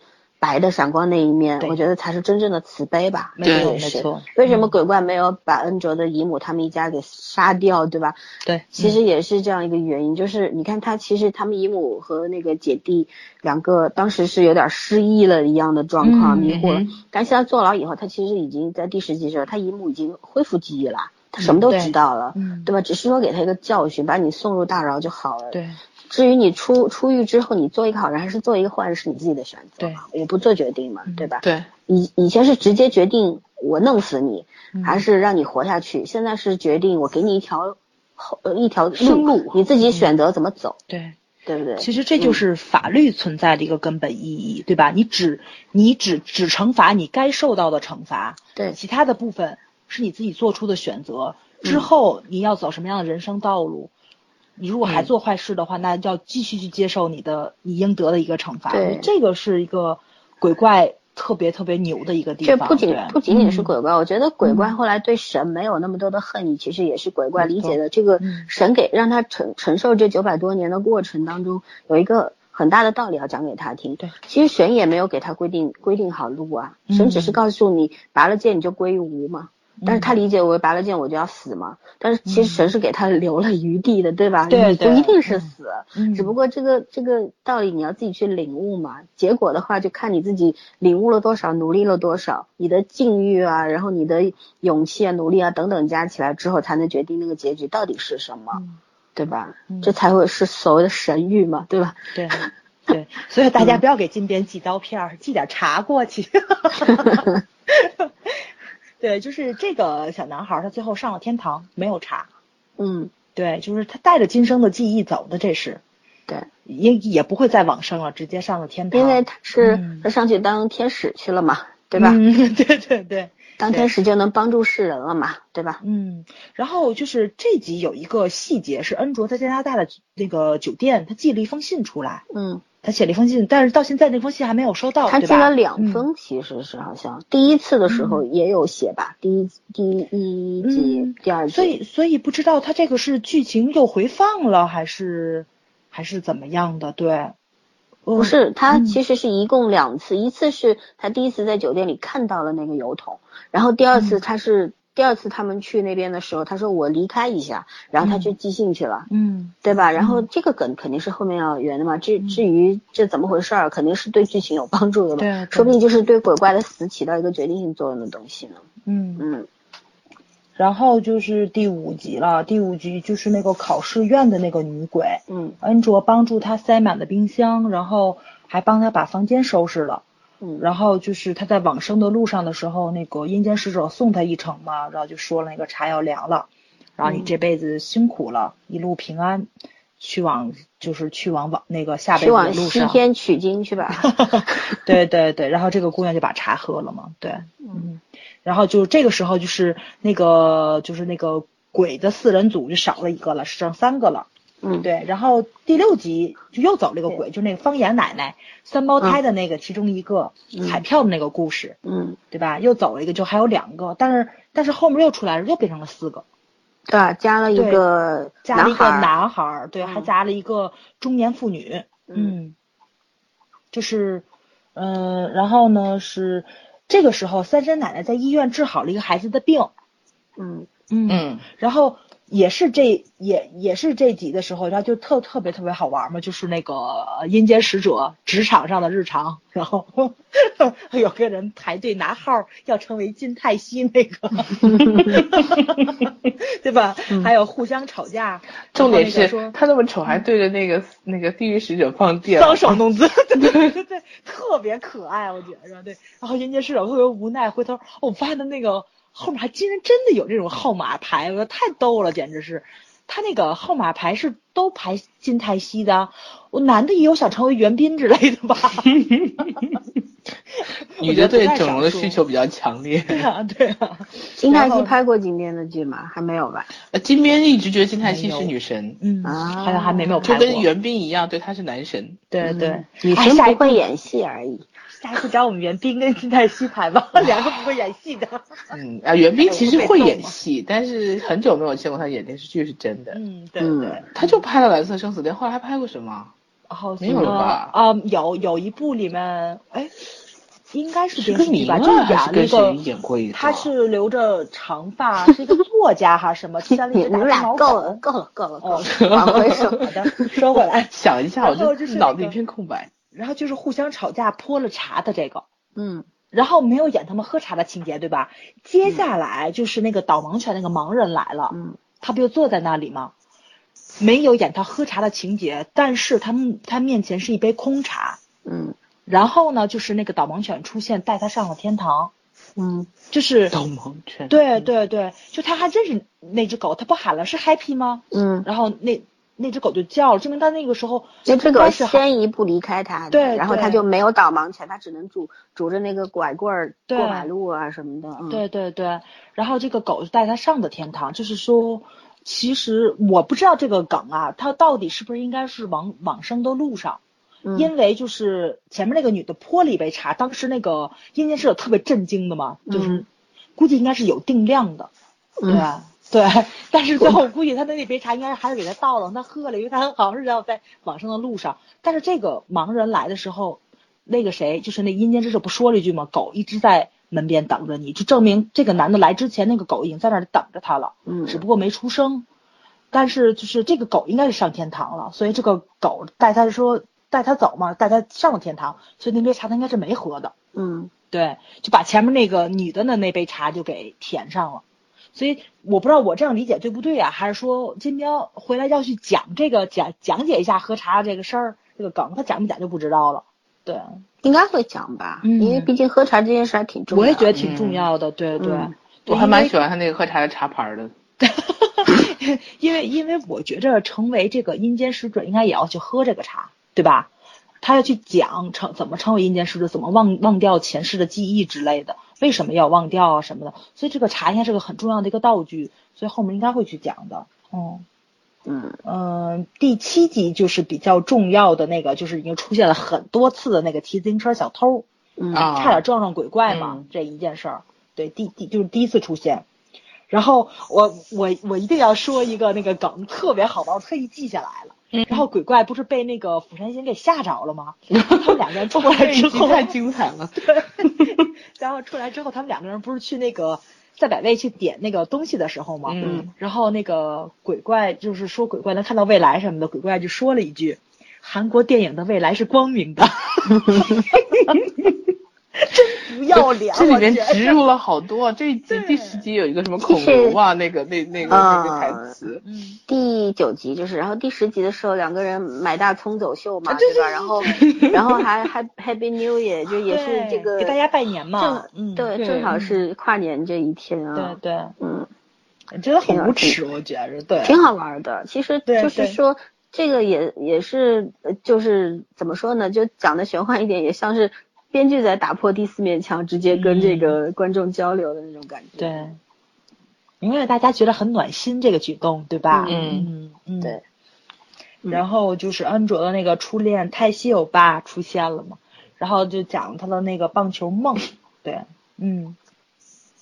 然后这个偷自行车的小偷又出现了一次，偷了阴间使者的会费，嗯，对，呃，这这个小偷，我必须要说第十集孔刘拿那铁棍儿拖把棍儿打的这这是不是最后那个他他那个动作你们 看了吗？我都不好意思说。然后鬼怪那一脸的无耻劲儿，对吧？对，嗯应该是捅了那什么，啊，对捅了人家的菊花然后 对，然后还很嫌弃的看那个棍子。然后最搞笑的是他们，抬着我觉得走，对吧？对，直接撞树了，前面后面都受 伤。我觉得这是编剧真是太污了。对对对，倍儿无耻，嗯嗯，逗了，笑死我了。对。嗯然后就是这个第七集出现了那个玉石床垫儿嘛，然后就正好对应上了刚刚我说就在书店里面，泽华嗯告诫了他三句话嘛，就是说，呃，那个不要随便写保证书，不要买玉石床垫儿，然后也不要随便那个接受别人给你买的零食，这三件事儿，然后那谁，那个咱们比较笨的这个恩卓都给办了，对，嗯。就是说，其实德华他之所以会后来就是像就能够化为蝴蝶，或者那只蝴蝶不是他，而是他派出去的使者之类的，对，是他跟神讲了。假设假设他是神的话，那那只蝴蝶可能就是他。那假设他是神的使者的话，那他就是跟神讲了嘛，那个蝴蝶去了，对吧嗯？两种都可能嘛。但是其实，在那个德华去书店还书的那个时候，其实就是他们这两个人的线索断掉了，鬼怪和恩卓两个人之间断了他必须要把这本书还回去，让他找回那片枫叶，这事儿才能继续下去。其实他一直嗯在做一个引导的作用，包括他后面他在那边抽烟，对吧？对然后他叔以为是那个一 召唤他了，然后跑过去一看，其实就是感觉德华就是呃一个很好心的，然后又是呃什么事情知道前因后果的人，然后再再做一个推手的那个作对用。，尤其是嗯。德华把阴间使者带进了鬼怪的家，对啊。对吧？对，嗯。应该应该是这样说，就是说神可能对鬼怪也不能直接干什么，他们也不能拿鬼怪怎么着，那一定要有一个中间人替他们去做这些事儿，对吧？对，包括那个呃叫什么？呃三婶奶奶也只能是去告诫一下鬼怪，也不能直接让他死了，或者是让他怎么样，对吧？对也是也是需要一个中间人帮他们去干，然后这中间人我估计应该是不是不是神，或者应该就是一个嗯普通人，能够让鬼怪。对他有感产生感情的这样一个人，就是说，嗯、德华又是唯一的一个鬼怪家族家族的继承人，也是鬼怪之后老会长之后唯一的一个守候守护人，对吧？嗯所以说他的身份是至关重要的。嗯嗯。嗯，尤其是那个谁，就是那个德华，我估计也很苦恼。你看他跟三婶奶奶两个人没事就喝酒去，对吧？嗯 就是呃约酒，咱们这个出现的镜头出现了两次，但是德华去喝醒酒药出现过三次了，已经。嗯嗯，对对对对，他喝醒酒药，我估计那个应该也是植入广告啊，那那个醒酒药，但是对。但是他这个情节其实是映衬上了，对，嗯，因为每次他约酒好像都是跟三婶奶奶约，三婶奶奶不说嘛？很郁闷。嗯其实他们做这个工作吧，就是也是比较考验他们的良心的，或者说他们这个对心理这个承受能力的，也是对吧？嗯但是德华跟三婶奶奶每一次两次碰头嘛，对吧？德华那一脸的淡定，我觉得他的身份应该高于使高者那样。对对，如果如果嗯只是神的使者的话，我觉得他应该会有一点谦卑吧，或者怎么但是他那个样子没有敬语就感觉对对。就感觉像三十奶奶她爹那感觉，你知道吗？就 就这种感觉，对对。像三十奶奶的上级的那种感觉。对。嗯。尤其是我觉得，你记不记得就有一集那个谁，就是那个呃鬼鬼怪第一次知道他六岁就知道你是我我是鬼怪，你还不跟我说敬语的时候，嗯对吧？嗯然后那个谁德华被逼无奈，最后加了一个又，嗯，就是加了一个那个韩语的那个又就是对对对对，敬语结尾、嗯对。然后我觉得这个梗将来肯定会遇到德，肯定会用到那个德华身份揭露的时候，对啊。然后发现他比鬼怪还要高，对啊鬼怪叫。神神不必对鬼怪有什么敬语啊什么什么，对吧嗯？对对对其实就是说他那个时候其实已经知道自己是干什么，自己什么身份了嘛，对吧？嗯，对。那那也有可能他是神的可能性就很大，因为当时觉醒了已经。爷爷爷爷还讲了一句，那个鬼怪说：“哎，这小孩怎么跟我当时那个那么像？”他爷爷还说也不知道他们从哪儿找来的。呃，我我一直没没懂这句话是翻译错误还是什么？到底这句话从哪儿找来的？有什么隐含的意义吗？我不知道。嗯，你要自己生的话，也不必要这么说吧。但是他又是这个，确实是柳家的那个四代单传，那确实是。所以说长相这个样子，这么像，肯定是肯定是有其他的想法。就是说鬼怪的命运的转折跟这个小孩儿，就是说所有的时机正好到了这个时时候，九百三十九年这这呃应该现在是九百三十八岁嘛，他对吧？然后真正发生转变。对，真正发生转变应该是九百三十九年，所以说他现在还没有过生日，所以说他可能过完生日之后，呃，所有的事情就会真正的转变就发生了，他成成为人或者怎么样，这个时间肯定也是一个梗，那不然莫名其妙说，哎，我还没，我还其实是小一岁，不可能。他应该马上就过生日了，对吧？他不是生日小嘛？对啊这是已经一月份了，对，应该马上就过了。嗯，对，也是跨年。对，对啊，嗯，反正是这个样子。你细节都说完了吗？呃，第八集，嗯走到第八集我这样说。哦，还有就是三婶奶奶跟另外一个阴间使者那个房租跟租客的问题，嗯我觉得这个应该后面也会有点梗之类的吧。嗯哼，嗯对吧？因为他从第一集的时候，那个阴间使者就说了嘛，说我的那个我的房东说自打我搬进去之后总梦见阴间使者，然后他们两个人坐在聊天的时候又说为什么涨房租？因为我总梦见阴间使者。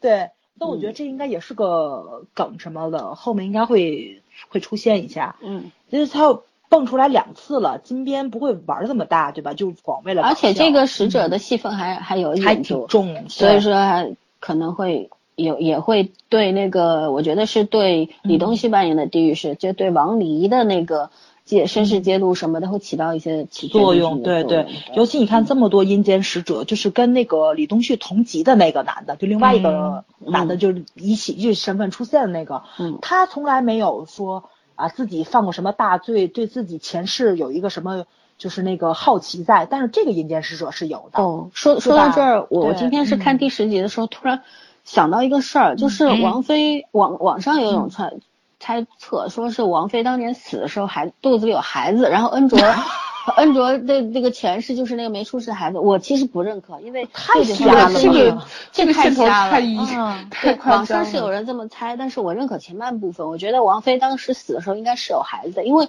三婶奶奶是守护小孩的那个神嘛，嗯，对吧？然后她为什么会对这个王菲，呃，不是对那个三妮和那个呃王黎两个人会有这么大的那个怨念？因为当时在天桥上那那个话语，我们看不到他的表情什么，哦但是那个语气特别的有点恶毒的那个样子，嗯对吧？你们俩互为地狱，反正不会有好结果。我觉得可能是不是因为那个孩子死了，他作为守护孩子的神，所以说他他特别的恨或者怎么样，所以要可是王对他们。菲又嗯没有什么就是过错。老森说的这个互为地狱，这个我觉得跟那个就前面那个渣男贱女在一起的时候说的台词是一样的。嗯他说的是他们两个人相爱互为地狱，但但是肯定那个三妮跟阴间使者他们两个不是渣男贱女啊。对啊但是他们两个人肯定相爱的话是应该会有不好的不好的结果，会互相折磨，这是肯定的。嗯，对，就是就是，我是猜测，我是觉得可能王菲当时真的是有是有有宝宝了，对对对，有身孕了，所以说呃，三生奶奶才会在对他们有格外的关注嘛，对吧？还有一个的话就是，呃，哎呀，我想说啥？就是算了，等会儿再说，我忘了。嗯嗯，就进入跳跃式状态，然后早接着说。嗯，对。然后这个就是第八集，就是那个书店的小女孩跟她妈妈。然后那个就是去喝的茶嘛，然后这个时候是你看那阴间使者他倒的是两杯茶，嗯，对，然后他妈妈说这是茶室，问他妈妈说点的茶是天堂，然后这是阴间使者端出来说您点的天堂到了，就是其实他们是应该是要去往生的，应该是不上天堂的，但是把这杯茶叫成了天堂，我觉得就是就是跟这个就是他前面说的要有什么仪式感呐。包括就是说，可能对这个孩子有一点点关怀，有点不一样的对待方式。因为小孩子当时那个小孩子说问他妈妈，我们是不是要去上天堂嘛？然后他妈妈说是的，然后就求那个，就是说你给给他。喝一杯天堂，其实他也知道这小孩，因为可能能当天使的，嗯，都是这辈子积了很多善德的那种人，才能够上天堂嘛，对吧？做了很多很多好事的。因为小孩还没长大成人，他也没干过什么好事，所以说他也上不了天堂，他顶多是投胎嘛。对，投胎。嗯嗯，对。然后就是那个要自杀的大叔了，对，那个三明治的问题，咱们上次就探讨过这个。嗯。然后就是学校的那个鬼朋友不就出现了吗？嗯，然后说让恩卓买一束漂亮的花去坡州看他。嗯，嗯，呃，然后就是那个恩卓要出事儿。嗯，然后那个就是自行车那小偷造成了交通事故嘛，然后死伤惨重。嗯，然后就是鬼怪出手了，救了很多人。然后那个我印象特别深刻，就是鬼怪打小偷时说的话。他没有去说那个车上死的人会怎么样，他说的是被他就是那个呃，他抢了钱包的人会有什么对，因此而遭受什么遭遇？对对对对对，就是说就是说死了的人这个受伤害他已经避免掉了，但是他抢钱包的那个人要受到的伤害可能他是避免不了的，嗯，因为他这个事情已经发生了嘛，对，他已经改变了一个人的，就是说这个小偷偷东西的举动已经改变了那个人的一个。命运了，他的悲惨的经历马上就要出现了，就是就是已经发生了，他改变不了，对他他他改变不了了，对。然后这个时候众多的遗漏者不就出现了吗？嗯，对。然后哦，我要说的一个问题就是，呃，在此之前，然后在说这个遗漏者的问题的时候，他们聚餐还是聚餐呢，还是坐在那个医院的那个长椅上一堆人聊天的时候，说了一句，说的是。因为那个特殊遗漏者的那个系统要更改，嗯，所以呢就要马上报上去，对吧？嗯，然后这个时候他们说的是，呃，阴间使者手里有两个遗漏者，嗯，然后如果说嗯恩卓算一个话，另外一个是谁呢？对吧？恩卓妈妈已经死了，十年前已经死了，肯定不是他妈妈，嗯，对吧？所以另外一个是谁呢？反正也不是这个他妈妈的同学，应该不是。对，应该不是，因为那个是已经是成鬼了嘛，应该是也是一个人类。嗯，我猜的是那个，就是恩卓倒垃圾的时候碰见的那个被被欺凌的那个小男孩儿。然后我因为因为因为就是前面三婶奶奶救过一个孩子，你记不记得在医院，他看着阴间使者那个后背，从他后背走过去，然后去医院给一个孩那孩子在发烧是还是怎么样的，把那小男孩给救过来了。他那个心脏当时快不跳了。对，但是我不确定这个小男孩是不是这个小男孩。哎，有可能，因为这小男孩了。对对，当时恩卓就是把他从从那个欺凌他的那个两个大男孩手里。救下来的时候，他当时也没有说谢谢，没有什么。那个看他的眼神，好像也是，呃，没有任何感激或者怎么样，也许就看到同类了吧，会有这种感觉。对，然后也然后那个谁，我记得三山奶奶救这孩子的时候说的是不要让妈妈担心嘛。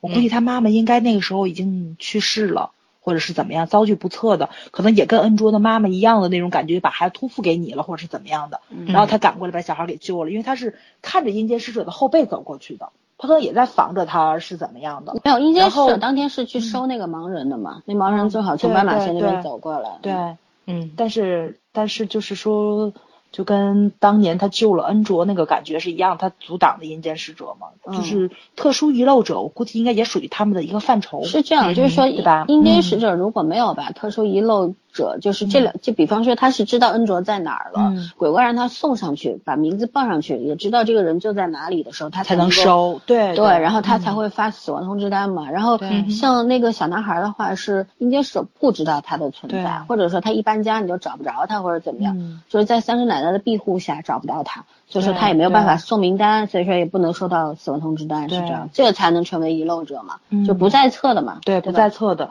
然后就嗯。是那个谁，就是那个小男孩被欺凌的时候，他们不说过吗？说嘛，你妈妈走了，还是还是你妈妈不要你了，还是怎么样的？那个对那个具体怎么翻译？因为因为我现在不敢 确定他那个翻译准不准，对吧？对因为每次嗯咱咱不都误会了吗？他妈妈走了，是他妈妈死了，还是他妈妈不要他了？他妈妈抛弃他了？那你现在是说不清楚。但是那个小男孩就是那那就是那怎么说呢？就是那种木木唧唧的那个样子，那个孩子，对。嗯。所以他到底是不是特殊遗漏者？如果他不是的话，如果是手里有两份儿的话，因为他当时没有反驳嘛，他只是问了一句：“你们怎么知道我有两个？那么另外一个是谁？”嗯，对，也是很奇怪的一件事情。嗯，这是金边埋下的梗吧？我觉得到目前为止，我比较好奇的就是那个酒店寄出的信，对吧？嗯，就是不管是一封还是两封，它应肯定说后面出现起到决决定性作用。还有一就是这个特殊遗漏者有两个，那个特殊遗漏者呢，我觉得命运可能有一部分能够展现出来恩卓的命运的一个走向。嗯对吧？不管他是说提醒鬼怪，因为那个那个小男孩儿，他如果他马上，比如现在八岁，马上就到九岁了，他可能就要碰见阴间使者了，对，对吧？嗯然后这个时候可能会提醒鬼怪以后恩卓会面临什么，对吧？嗯，所以我觉得应该还是有一定作用的。嗯对，就是说到这个孟婆汤的话，就是说你看，呃，Sunny 肯定是喝过孟婆汤，因为他当时，呃，先说 Sunny 的，呃，就王妃金善的死啊，我觉得那个宫女她为什么会转世投胎？转世不是转世，她应该是没有死，是直接让她成了，就被神收掉了她的那个记忆，然后直接让她成了鬼使，对吧？嗯然后就说她她当时我一直觉得王妃当时中箭以后倒在地上，应该不是死掉了。而是就休克了或者昏迷过去，或者或者可以这么说，那个女官算不算是？她是宫女，宫那个她是奸臣那一啊边的嘛对，奸臣放在调王身边吧，对吧？对，放在、嗯放在王身边，想取代这个王后位置的一个女人也有可能啊。呃，也也嗯不一定，嗯不一定。我觉得宫女可能没有那么高的身份能成为王妃，我毕竟做做王妃的，当时贵妃嘛。老三，你你说这个我要吐槽了。古代戏的时候，王登基的时候，那个他头上戴那个头冠，那门帘是九个，越制了。嗯，对。对，只有中国的王是可以，他那时候属于咱高丽，不属于说不说咱从属从属国吧或者什么的，他是不能用九个，应该是五个吧。就是从属。对啊，对对对对对对对对。他那个时候是不能够，所以我觉得这好过分啊！你这照着我们王的他们他们不懂，他们不懂啊，咱不怪他们，他们不不不，但是他们就我看过韩国的古装剧啊，嗯他们的那个王没有带九个的，这绝对是故意的。呃，这先不管他吧，管他去呢不。管他了。也就你注意到了，我跟你说。对 你已经强迫到已经啊 令人发指的程度了。对，就是我想说的是，宫女当时她为什么会成为鬼使？因为鬼使是必须犯下这个十恶不赦的罪，对吧？嗯然后她她为什么成为鬼使？一个可能性是王妃当时没有死，但是后来死在她手里，因为奸臣让她去把她给杀掉。也许因为还有古代的戏还没有揭露出来嘛。对吧？王是后来活到老的，你看第十集结束的时候，呃李李宗宗旭旭那个 老的那个样子出来了，说明王又活了蛮多年的。这又我又要说到跟第一集那时间线对不上，这等会儿再说。就是说我我又是觉得说，呃，王妃一个是没有死，然后王想保护她让她活下来，但是又被奸臣和宫女给弄死了。反正宫女肯定是奸臣身后的人嘛，对吧？嗯很多事儿是他干的嘛。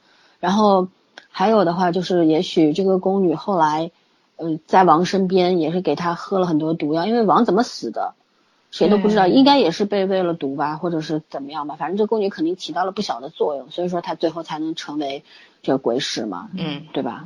嗯，这这这个，但是后面还有六，只有六集，他这六集够推动这么这么多线索吗？我真的是蛮困惑的。嗯，对，都有点担心。对，有点不太容易讲，那个篇幅嗯总觉得不太够。对，嗯啊，一个是这个，还有一个就是孟婆汤。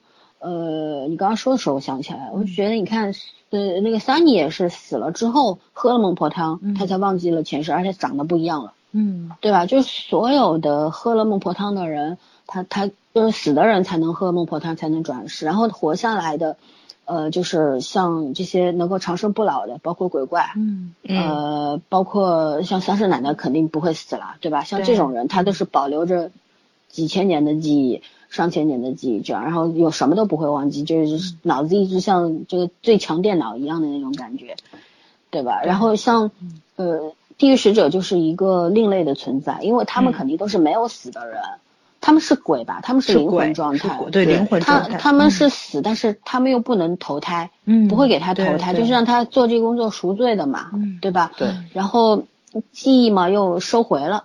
不应该说，应该是把他们记忆收回了，然后又是说可能会找到自己之之前的上辈子的记忆，嗯，对吧？怎么找回？怎么找回？就是说那些真正转世投胎的人，容貌都会发生改变，但是延续这个生命下来的人，包括鬼使啊，不是对，包括鬼使，他的那个容貌都是没有变化的。这个细节其实做的也是挺到位的，嗯嗯嗯，尤其是我真的以为那个。王，对吧？这怎么会出来李东旭呢？就是这样说，时间流逝的时候，李东旭出来，对对对对对，卡了，真是太对，死的时候是那个面貌的，嗯。对，一般都是回想前半生。对啊，但是这个这个我就要扒到第一集了。第一集，我们那天在群里面还还讨论过，说对是几日几周几个月还几年？鬼怪确实是，当时你看的比较细，你说鬼怪确实是尸骨无存了，对吧？对，是很多年之后他又回到，因为奸臣当时头发都白了嘛，老嘉诚的那个已经已经老了很多了，就是那个样子，他跟老仆人，对啊，所以说应该是。过了一个人尸骨无存，不管是被鸟吃还是被虫咬了，嗯，然后骨头都没了，你说得多少年吧？嗯，对不对？最最起码就是十几二十年的事儿吧，对吧？然后就是说，那那那个，但是这个画面上面出现的状态，我感觉就过了几天而已嘛，没错没错。就这就是我对编导呃编剧呃不对导演特别不满意的李导啊，光追求美感了，他没有时间流逝感，对，他有强迫症没说。对，就是 就是你怎么证明他过去了很多年呢？对吧？我第一感觉，我包括那天讨论之前，我一直觉得这就是过了几天的事儿吧。嗯，对，对吧？而且就是对对，而且那个就是那个剑下面没有人，只有一把剑在荒野里，那个镜头其实也就停留了没几秒钟。嗯，真的是这样。他他需要你脑补的地方太多了。尤其是你你你得吐槽一件事儿吧，尸骨都无存了，布条怎么还在呢？对啊，对吧？你哎，你听他说这事儿都。那个时候防腐，那个那个布料做防腐做的比较好。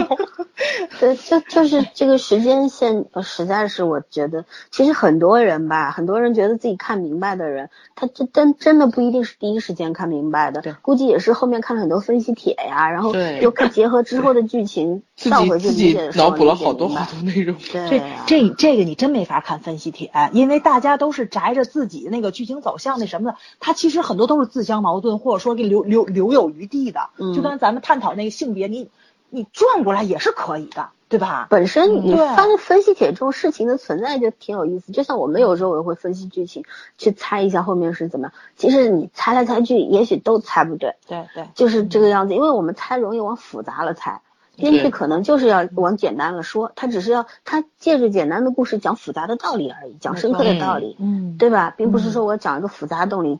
到底故事讲复杂的故事，因为复杂的故事写起来太烦了，对吧？他把那个主要的那个呃关注点是放在道理上面的，对吧？讲一些啊佛佛佛语啊，讲一些什么东西啊，哲理啊，乱七八糟的。嗯嗯，对。那我们要不要从这些细节里面去摘几个故事来讲讲？不能全讲，时间原因嘛，对吧？就是大家各自。我们要不选一到两个觉得可以聊一聊的，对啊，讲吧。我们讲一一两个就好了。那圈圈先来挑一个吧。嗯，我这脑子有点空白。那早上先来挑一个，你们俩给你想一想，挑一个。对，就是就是咱们在聊之前的时候，我跟老森应该是一样的，最喜欢的就是那个呃六八年的老爷爷的那个故事。嗯，我觉得最温暖、最励志，然后就是，就特别感动，对，就是就就是嗯这样的人生，我觉得是值得学习的，对吧？嗯，然后看了九十集，我觉得鬼怪感动了我一把，他记住了那个小混混大叔，感动了是吗？啊，不是不不是鬼怪感动了我，就是那个小混混大叔，把德华治的一愣一愣的那个小混混大叔，秘书竟然是对，竟然是他拉了一把。对，是他当年救了他在后巷里，是吧？没错，没错，没错。然后，但是哎，我我问你啊，就是你有没有想过，那个小就是这个大叔其实是那个奸臣转世啊？我真的觉得会有哎，因为我也觉得，我鬼怪后来跟他说了一句话：“谢谢你们长大。”然后怎么样？就是我觉得鬼怪可能知道他的前身是什么，而他投他应该不知道吧机会，因为鬼怪一一直在说，就是他只能看到未来，他看不到前生。然后那个谁，然后那个。阴间使者也特别暴躁的跟他说：“我也看不到，我得摸了手才能看到。你不要把我想的这么对，那那也有可能，这个大叔就是上辈子坏事做的太多了，这辈子他当好人了。然后上辈子是他害了所有人，但这辈子的话，他去帮助所有人，这也是可能性很大的。对对对，老森，你说这个让我想笑在哪？你知道吗？我看到微博上有个脸盲症，非说这个小混混长得跟大叔一模一样。不是同一个 人，但是真的有点像。”是有点像那个那个大叔是太后里面柳大卫的那个上级大队长，没错没错没错没错。这个大叔我也看到过好多次，我就想不起来在哪看到。而且这大叔的声音我特喜欢，他声音那个气场也很足。嗯，对。嗯，啊，跳舞的时候那一段给 董文卓礼物植入那个佳能那个，但是他里边前面跳了那个 EXO 的舞和那个什么的舞，我笑死了都。幸亏没有女团的舞。对对对，防弹少年团是什么？EXO 是酒吗？哎呦，笑死就是就是这个大叔是这样的一个可能性也是在的，嗯，对吧？大叔的表情和之前那个那个奸臣大叔的表情还真的有点。异曲同工，就是上辈子你做了缺德事，这辈子来人间偿还。然后你把这个人害，你把金信给害死了，但是金信这辈子拉了你一把。这其实如果当他当他知道，他也许有一天鬼使也会摸他的手呢。摸完后知道他是那个人呢，也有可能性。然后把这个事儿告诉他了，或者他一直不知道，就是鬼怪和鬼使都不告诉他，而是给他一个你什么都不知道，你继续为大家做好事，为人为人民服务的机会。你不要去知道你上辈子有多坏了，不要痛苦了，对吧？嗯，对，嗯，对，这就是又是一个这个这个特别这种像佛家那种特别慈悲为怀的那种。对对，嗯嗯。哎，刚说哪儿了？你你要说那个六八年的大叔，六八年大叔，六八年大叔，我觉得 不用说了，对，那个故事就很好，对，那故事很这个大叔印象，挺深的，嗯嗯嗯。然后你会发现，真的是恶人自有恶人磨，就是这个大叔的手段对付那些恶人很有效，对吧？嗯嗯嗯嗯，对，over 了，嗯，芊芊呢？呃，我想要就是刚刚早说的，是第几集？第五集还是第六集里面？就是那两个在咖啡馆相遇的那个人，莫名其妙从吵架变成了一见钟情。第三集。哦，我忘记了。这这确挺逗。我我觉得他这个挺有意思的，他这个想法挺有意思的。一开始我们觉得，呃，这两个人一看就是找那种面相不善的人嘛，就就觉得他们两个不开开始不理解，说他觉得。怎么怎么编剧是怎么想，就是用这样的角色来体现这个故事啊？什么人间一见钟情这种故事，难道是那意思就是不要歧视各种各样类型的人吗？后来发现不是的，那意思就是说这两个，因为他们两个另外一半好像是应该是在一起会很好的，嗯啊，他们两个就不是什么好人，就是嗯，让他们两个现在就解脱另外一半。我突然想起来那个前两年很流行的段子，就是什么你们俩相爱就是为民除害的那个。其实是一个意思了，嗯，但是我是觉得这个编剧的思路很好玩儿，就是正常的我我们会会觉得就是你如果真的是怎么说前生就是缘分没有断或者是缘分没有尽的那些人，然后你让他下一世还能继续，我觉得金篇在这个剧里面充分的把人的思维呃就是往神鬼的这个路上去靠。就是他是用人的人的那种方式去阐述这种鬼神和他的这种怎么说伦伦理观啊，包括他现在这种信仰这个东西，嗯，然后我就觉得他他是很多角度的去诠释，并不只是说包括这个因果啊，包括这种什么缘分呐，就是我之所以我想插一句，就是跟这跟跟这个小故事没有关系的东西，其实我觉得这个片子一半的剪辑难度。也在于就是今天这个故事可能确实不够连贯，太散，因为本身它那个就是就是这种宗教这些观点上的东西是本身有一些我觉得逻辑并不严密，呃，你就是去去可以去呃怎么说呢？你信的人就可以信，有些人你就怎么讲他也是不会信的，就本身他可能存在一定的漏洞，就是本身他他只是一个。呃，一个表达方式而已。然后你要把它变成一个故事，然后你用故事的方式去把它做的逻辑化、合理化，让大多数人都是觉得去能接受。这个其实，呃，并不是金边的长项。那个，我从圈圈的这个话里面去就说一下，就是咱们现在其实你现在这样数下来，你发现这个小故事其实并不多。嗯，鬼怪的话，对，也就三四个。阴间使者会多一点，阴间使者可能得有七八个，但是就是。如果说金边这个剧按照正常剪辑来走，六十分钟，对吧？一集，它应该差不多能剪出来三十集，二十五集到三十集这么个意思，对吧？它可以像绅士的品格那样子，每一集结尾来小剧场，对，或者是剧中做个小剧场也是可以的。这些故事只这样插进去，你是不影响剧情的连贯性的。但现在问题是，对，对他他现在是这样子去走，你就是穿插到里面，而且一个故事拆成两半儿，对吧？嗯。上半段第一集出现了，他下半段跟你就后面出来，你看的过程中可能会有惊喜，但是当你这个剧情就是说连着下来的话，你会觉着撕碎了，对，太碎了，就就是你能够感觉到金边在创作的过程中，他一直有那种。不灵不灵的那种是这个灵感冒出来，对，但是它并并不能很连贯的把它做成一个故事。这就是我说为什么说他大局观其实是不太好的，不太优秀的那种，就是他没有能力去把这些东西，把它就像编呃导演没有办法把这些呃广告呃不是 把这些东西变成小故事，变成小故事，只能来硬的，对吧？编呃编剧的话好像也有这种问题，就是他有这些好的灵感。能够写成好的小故事，但是他没有办法把它融合的特别特别好，对吧？对，嗯，他就是很典型的女性作家思维方式，嗯，相对来说，他在女性作家里面逻辑观还算比较好的。不是很好，你像那个信号那种是非常非常优秀的那种，很很紧，就是说很严谨的一个女性逻辑性这种线性思维特别好的人，真的就是你既要有大局观，你同时要有细节性的，这个非常非常难得。对，呃，当然男性编剧也有他的问题，就是说我们是站在女性角度去讨论这个问题，所以金编最擅长的确实是细节和那种小心思，真的这个目前来说，在韩剧的编剧里面也很少有人超过他的。可是他，但是他。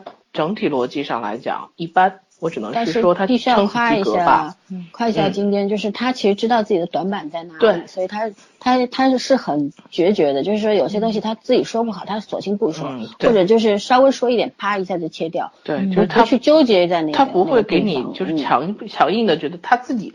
不是他有点强迫症，就在于他自己觉得这东西不过关，他就不会给你看。对，嗯，他不会强制性的我要去看。然后他觉得特别好的，他非要给你后面再补一补，强制一定要一定要对称。对，也是够要命的。嗯，是天秤，他好像真的是天秤。嗯，好吧，好的，他好像是天秤查过。嗯嗯，好吧，那我讲一下这些，因为刚刚早上好像说了第十集里面的那个鬼使接待的人是一个。人 不不是不是啊，是最后接的，他还跟他医生那个对，是一个心理学或者是精神科的医生，他是感问题。对，当时那个那个医生说了嘛，说说好像既然要喝这杯茶，我上辈子拼了命的读那么多书干什么？干什么？对吧？然后你是我最后一个这句话当时说我很感慨，我真的觉得到最后就是大彻大悟了。是就是这个样子。然后我当时就是我我个人的感受就是，对啊，我。我们这辈子这么辛苦啊，拼了命的拼，拼到最后有没有那杯茶喝？你在喝那杯茶的时候有没有意识还不知道呢，什么都不知道，有没有机会喝茶都不知道。对吧？有没有机会去回顾前生，然后呃忏悔啊，或者是怀念啊，或者是感叹啊？谁知道他妈有没有？你要这么想，也有可能你失血过多，心脏停跳，突然自己坐起来了，有这种可能性的。不是那个刮那妆还挺可怕的，那 那个那个那个是鬼怪搞的鬼吗？对呀，对呀，嗯，对。所以说这个人有没有变成遗漏者？肯定变了，肯定死了又活过来。太逗了，问题是很吓很惊悚的故事可以烧起来的，鬼火是能烧，太逗了，简直是，嗯嗯，就是哎，反正就觉得，就越来越觉得金边好像有种要有种要那个 干佛要信佛的那种看破红尘的那种感觉了，真的是 说不清楚。好吧，那我们现在进入第三部分吧，就是我们来讲一讲，其实讲的差不多了，就是你对前十集的一个整体的看法。嗯，简短说一下吧，时间关系。嗯，谁先说？谁先说？你先说吧。我先说。你最热情，都刷四遍了。我和天都是 一波流。我们俩好冷淡呐。我第四遍是被逼无奈，好不？嗯嗯嗯嗯。我九十集才才刚看第一遍，但是我现在我发现我没有这么大热情看第二遍。对，嗯嗯，哎呀，怎么说呢？就是呃，鬼怪看到现在吧，真是就是。呃，除了那个继承者，你知道吗？继承者其实我还很关注爱情线。我跟你们说吧，中老年我一直特别关注，但是今天他不写，让我很郁闷的。这部这部剧可能是我第一次，哎，别第一次，第二次。太后其实我也没怎么关注爱情线，就不这么关注爱情线。那好，其他好看地方太多了。对，太后的重点也不在爱爱情上，的是对对，爱情都是爱情都是靠嘴炮嘴出来的，是 调味剂。对啊，其实呃，就是怎么说呢，就是呃，金边啊，我觉得特别成功的地方就在这里，他找的演员眼神戏都很好。啊，呃，排除继承者啊，他找的演员的眼神戏都为什么排除继承继承者那老成年人那继承者有老的戏还是可以的，对爸妈爷爷什么的那些还是对呀，就说中年，所以我在关注中年跟老年戏嘛。这，这青年那一对，那毕竟是男女主的戏，对吧？你这个男女主眼神不会演戏，稍微那么那个什么一点点，感觉不到位。吐槽别的了，我就吃不透他的台词和他的用意，就是吃不透他的这个的话，就演不好。就是欲戴王冠，必承其重的意义解，就是理解不了。你 get 不到他的重点。口音出来了，不是我故意的，我模仿谁？让你 get 不到他的重点。哦，我想起来这是谁的台词？《奇葩说》里边那个董静妹妹。好好好，早继续。我说到哪儿了？中老年戏，中老年戏。嗯，所以说，哦，对对，那个把那个继承者排出去啊，说这个鬼怪，就是还是让我最可惜在就是这个爱情上，对，就是两位 演员的演技呀，爱情这个台。哎，当然要看，不然我看韩剧干啥？我不是说今年我太郁闷了，今年这个韩剧 竟然没有一部爱情戏，就是兢兢业业谈恋爱。哦，对了，路易，路易我觉得还可以，对吧？什么？就是兢兢业业谈恋爱。对，够王路易。我们他是讲是金边的作品，你上一句说是金边作品，下一句说路易，我头都大了。那我就说今年的韩剧，就整体都是。其实我觉得这是一个好现象，对于韩剧市场来说是个好现象。嗯，因为他们现在是走到一个新阶段了，单一化了。其实对对对，突破框框那个往外走。嗯，在在咱们这儿还什么仙气、什么式神满天飞的这种情况之下，什么穿越啊这种，人家现在已经走入到不同的道路上了。对，但是就人你看人家开的拍的这么魔幻、奇幻、玄幻，对吧？你这这你跟得跟人学学。嗯，就是，但是吧，这个没有恋爱剧看也是挺挺郁闷的一件事儿，对吧？你你你你看吧，就是你以前评价我，不就是恋爱戏吗？对啊，金福珠谈的多兢兢业业呀。对啊。单纯的恋爱啊，没有啊，早上会说他们十一集才确定的关系。对呀，我那跟老孙说了，我说这这这是什么韩剧啊？第八集都接吻了，好了好，他十一集才刚确认关系。对啊，你现在脑子里直接跳出来一句，你觉得韩剧最好的爱情戏，不管哪一年，当然是真听。好吧，你还果然还还没有过去 C H，我觉得我已经过去了。对啊，我还没有过去。我跳出去的，我跳出来的已经不是这部剧了。对，其实所以说，圈圈可能会更喜欢现在的金边的原因。没有，我现在跳出来也不是金边的剧。不是，我大概是说啊，对，在过去的金边和现在的金边，不停的成长的那个作家。对对。那我我我也说了，我喜欢金边，金边不停不停的成长。然后，但是你更喜欢那个时候的作品。对，我更喜欢那个时候作品。我喜欢，嗯，也不能说单纯吧，就是着重于一点上。对。他就只着着着重于在创作上，其他的东西不在他思考范围内。收视率，然后你的广告量，然后演员片酬问题，就是演员通过这部剧能拿到什么？就是我就是就比如说像有的演员拍完一部戏之后拿到很多广告，嗯他的这个业务水平有个提升，对吧？就是找到拍各种类型的，就像就像小池一样，他拍了一部非常成功的动作片，后面找他的都是动作片的电影跟电视剧，这是一个业界对他的认可，专业度的认可。嗯嗯，但是市政厅可能没有给那两位演员带来这样的一个怎么说呢？一个口碑跟市场在，他他所有东西都放在剧本上了，嗯，所有的人也都是去完好好的完成那个作品。对，嗯，就是以前金边可能是一个、呃非常单纯的要去写好一个对作品他没有的一个这么多作者，拖累。嗯，对，然后现在成了一个杂家，对对对，这这这也不能说它不好，确实是捆绑的东西太多了。这也没办法盛人要活着嘛对吧对对对对嗯对对，他名气这么么大了，人家广告肯定他刚开始写，人家就找上来了，对对，知道他的剧会火。金边的剧好像一直都不担心收视率这个问题，他自从成名之后就没有差过收视率。是的，就就说嘛，《市政厅》是他最不成功的一部剧，史上说啊最不成功的一部剧，收视率还是同期最高，嗯，对吧？嗯你就是说他再不好，他那部剧也是同期最高，也是秒杀别的作但品。是市政厅这东西，吧，嗯不是这东西，这剧吧，嗯就是说你嗯你看的话，真的是很两极化，喜欢的人就超喜欢。我跟你讲，我身边一大票朋友看市政厅看不进去，看不进去。老孙就我就说那部剧有点闹腾，就是就是像就像那个什么，就是他那个戏剧张力太大了。有点舞台剧风格，你明白吗？就是我觉得，就是好多人受不了那个叽叽正喳喳那氛围。他其实写的就是一群乡下人，能不吵吗？对对对对吧？所以我觉得他很讨巧，他没有把它放到大都市里面去，没有写什么什么，就是一帮什么什么考大学就要要成为多么高的公务员的那种人，没有，他就放到乡乡下，从一个村委会的选举开始讲起来的，嗯他就特别的平平民化，平平平民化，不是那平民啊，嗯。平民化，嗯。嗯，对，特别这个特别接是地气儿。对，特别接聪明，都打擦边球，没有一句没有一句是过界的话。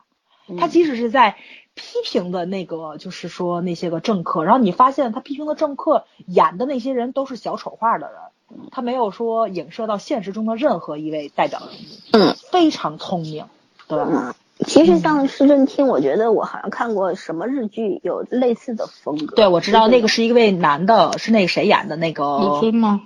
对木村演的，木村演的总统吧竞选是总统，对对对，那个很好看，嗯那个最后一场戏很精彩，但是日剧和韩剧永远不是一条线的。对我那两个都看过没错过。没错没错，嗯就是路数不一样，对，嗯是，对你你有没有觉得我觉得那个里面没有什么女性角色，女性角色不太重要。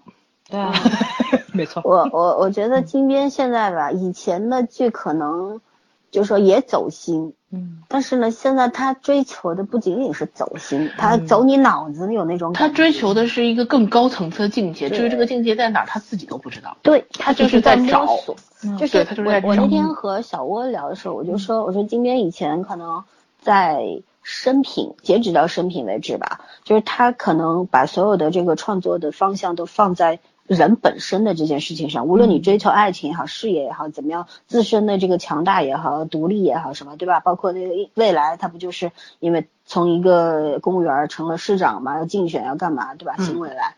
啊、包括那个生平里面的这些女性也好，男性也好，就是在追逐爱情也好，怎么样，反正他是关注人本身的。然后他现在从那个继承者开始，他其实开始，尤其是太后，太后的时候，他已经关注的面比较大了，他更关注那些群体生性死啊，对啊，然后就是讨论一些比较就是人没有上大的之后，嗯，他会不是他会无法回避这些东西，他不会去想。这是在年轻的时候，你不会去考虑这些东西。对，就是说他他考虑的面积更大了，然后他试图去讨论这些东西，然后他要用故事的，他怎么讨论？他只能写出来，然后演出来，对吧？他是要这样，所以说导致说他现在他可能自己思绪非常混乱，他想表达的东西特别多，然后你要揉一块儿揉杂在一块儿的比较难，他没有能力去统筹，所以说呢就写的比较散乱。嗯但是呢，好就好在就是说鬼怪他整个节奏出来，呃，好像有好几个人跟我说了，说看鬼怪吧，有一种看散文诗的感觉，就慢慢慢悠悠的。嗯对，还有一个朋友也跟我说过这个，就是说看散文诗，就是说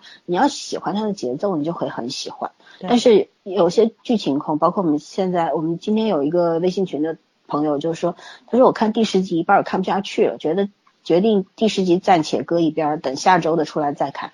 他就觉得就是说这这个剧情推动实在是太慢了，太干慢就是散，它不是慢，一个就是散，散也慢。其实它就是在不在同一个点上不断的深挖，没有推动。对，其实我因为我我去总结了嘛，从第一集到第十节所有的那些小故事。嗯，他从第一集开始的那个故事，就是说你今生不论有什么样的后悔，都都要你留在今生喝这杯茶。嗯，到后面到后面就是说，呃，你看这个人的励志性，包括就是说就是呃嗯阴间使者对人的这个关怀，什么天堂啊，什么乱七八糟。到第十集，然后那个他们两个人在一起聊天，就死死鬼 CP 聊天的时候说柳会长就要走了。嗯。对吧？然后说你马上就会收到那个，就是他的始终是围绕着这些东西在展开。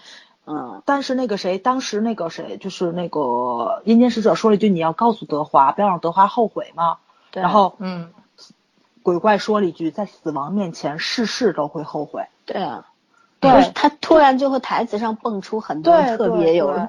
其实他是他是有一个渐变过程的，就从第一集就开始讲了，不管是什么样的后悔，都希望你留在今生。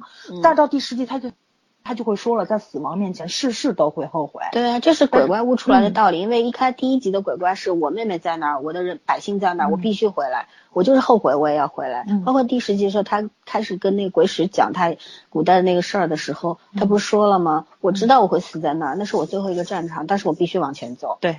对不对？就是说，他他那个时候跟现在是有一个就三百六十度的一个转变了。其实，嗯，其实我想说的就是，他这个推动剧情情感的渐变是有的，但是它不激烈，就你一定要是慢慢的品。嗯，这就像一个中年人。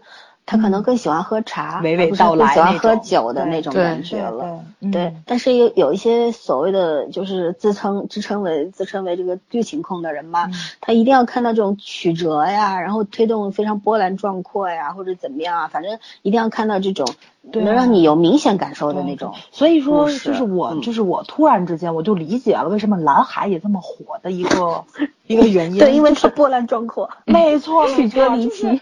我就。你先别管这个逻辑上通不通，搞笑不搞笑，对吧？就咱看着这什么狗屁玩意儿，但是。他真的是很波澜壮阔，特别曲折，做个梦就知道前半。我真的是不太能理解这个人鱼怎么在水里能能能殉情这件事情。他那个人鱼不殉情的时候，咱都以为这个人鱼就是就是前面那条人鱼。但是我就搞不懂，对吧？现在这条人鱼它是怎么从哪蹦出来的？你不用管先祖的意志吗？对对对对，你不要管他，反正他就是跟他那个时候就有转基因了。但是你有没有想过，这是一个细思极恐的故事啊？就是我的祖辈死了，那个也是我我的祖辈人已经死了，然后我我跟他长了一张一模一样的脸和一模一样的身材，然后我继承了他所有的基因活下来，然后我还要去继续纠缠我祖辈爱过的那个男人，这不是一个细思极恐的恐怖故事吗？对啊，对啊，这是双胞胎的故事吗？那个我以前看过一部言情小说，你知道吗？就但是就是咱先别别管他那神话故事改的好不好，我觉得他那个故事讲的特别好，就是。呃，后羿他一直在反复的投胎，就是嫦娥她就不爱这个后羿了，你知道吧？他他他就是我爱的那个人，他已经死了，你不是，就是因为这个嫦娥她后来失过一次忆，就也有点喝了喝了孟婆汤的意思。那她最后她记忆恢复的时候，她发现她就不爱他。然后那个玉那个玉兔呢，就是一直见证了这个后羿跟嫦娥的爱情，他就一直陪在那个后羿的身边，他是为了。就是用自己把嫦娥给引过来，让他跟后羿在一起。但是最后玉兔他忽然发现他自己他自己是爱后羿的，后羿也爱玉兔。后后羿就是我不管我上辈子跟嫦娥有什么关系，我这辈子爱的是你。嫦娥也说了，他已经不是我爱的那个人了。然后玉兔发现哦，原来自己矫情了，就就这么一故事，很矫情。但我觉得道理讲的很好，就是即使说你别管上辈子有有什么纠葛，对吧？这辈子你不是你，我也不是我了，咱们两个人没关系。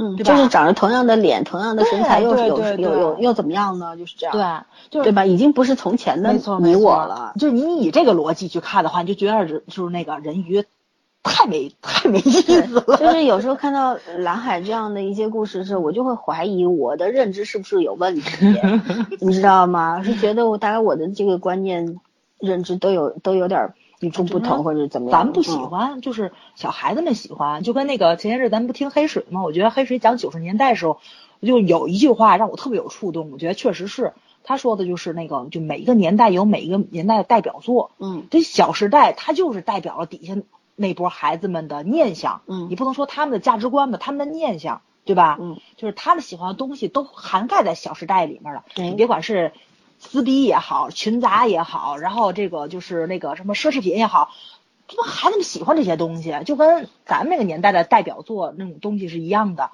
就是嗯咱觉得他们理解不了，那是因为时代性决定的。你不能说它不好，啊，既然你说到《小时代》，我就说一个 别别的你们俩无关紧要的东要讲吐槽西。这个吗？呃 不是，我不吐槽，我讲一个很有很有这个 很有哲理的东西啊，就是说，呃，我我那天看到一个人写了一篇文章，挺有意思。他说嗯大家都在批判长城啊、嗯摆渡人啊这些，对吧？嗯说这都是年底年末大烂片嘛。啊然后他他是他是一个电影工作者，然后他就嗯写了一句，他说这个世界上其实是没有烂片这个概念的，因为这个你不管是烂也是好，其实就是反映了这个社会的现状。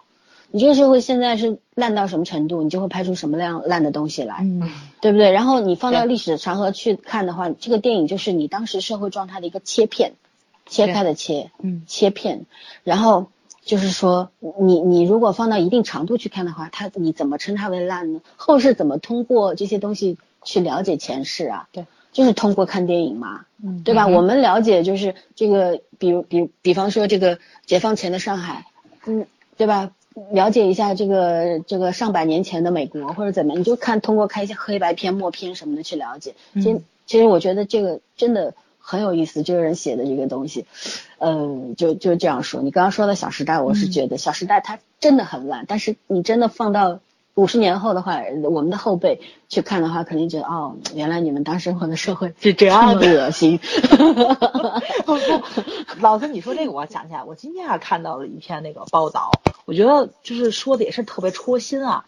他就是总结了一下，就是今年这个呃市面上十部口碑非常好的国产片儿，嗯除了那个就是那个那个那个，哎呀，那叫什么来着？就咱那部那个《湄公河》，除了这部《湄公河》是票房比较高之外，剩下九部片子票房都非常低。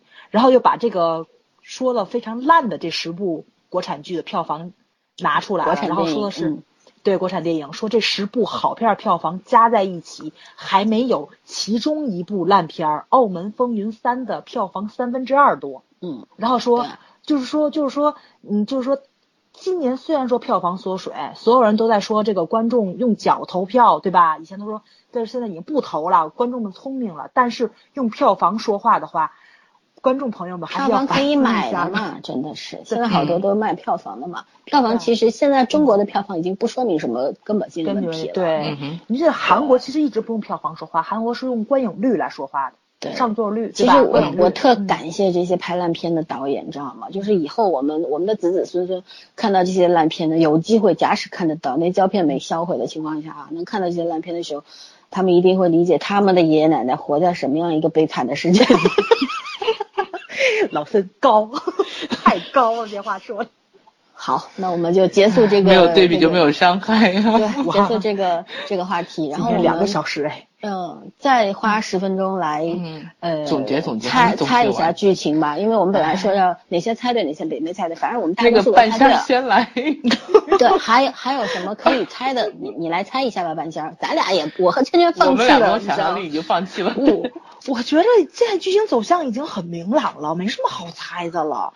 嗯嗯，就是我现在是关心两个问题，就是嗯一个就是就是这个柳会长走了之后，德华不就要继承这个家业吗？嗯嗯之后他跟鬼怪的这个关系，然后怎么样去走？因为他现在就是他的真实身份还没有揭露嘛。嗯然后就是这个纠缠的更更多一点了，对对，就是哎我希望我其实嗯。还觉得老会长死，因为现在还没有死嘛，没有去世嘛。我觉得德华，嗯他应该他作为神的话，或者神的使者的话，他大概不需要鬼怪通知他，他就知道老会长要对。那什么，可能下一集里边会有所交代。嗯，应该会有交对。，然后他他暴露的这些，比方说他怎么会知道老会长要没有了？然后这个鬼怪和鬼使就会怀疑他，诶，你怎么会知道？然后就去怀疑他身份嘛，对吧？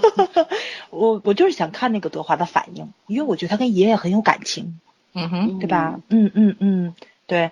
还有一个就是那个就是三妮这集不把那个阴间师给甩了吗？太帅了，简直是我特别喜欢。嗯，对，所以我想看看后面他们两个果断又独立的女人，嗯，对对对对，这个才是金边笔下真正的那个女人。金边最喜欢的嗯就是这样的女人，对好吗对因为对他每个女性角色都是很很独立的女性。嗯，对，因为咱们前面去探讨过嘛，说这个怀疑的话题，就是王在上一辈子怀疑的是那个谁，怀疑的是那个呃那个金善，所以嗯。这一辈子应该是反过来了，金善应该是对他有很多疑问在里面，他不能解答的话，哎，分手，哎，很利索。我觉得这个就是他们两个其实感情进度稍微快一点点，但是呃，我希望保持这个出场率啊，不需要太频繁的出场，嗯，因为我觉着太频繁的出场，然后他还写的很慢的话，就有点拖，就是那个鬼怪跟那个恩卓这条线，对他们那个我觉得是恰到好处，对，嗯，就保持其住实这两段感情的话，嗯。鬼怪和恩卓那个，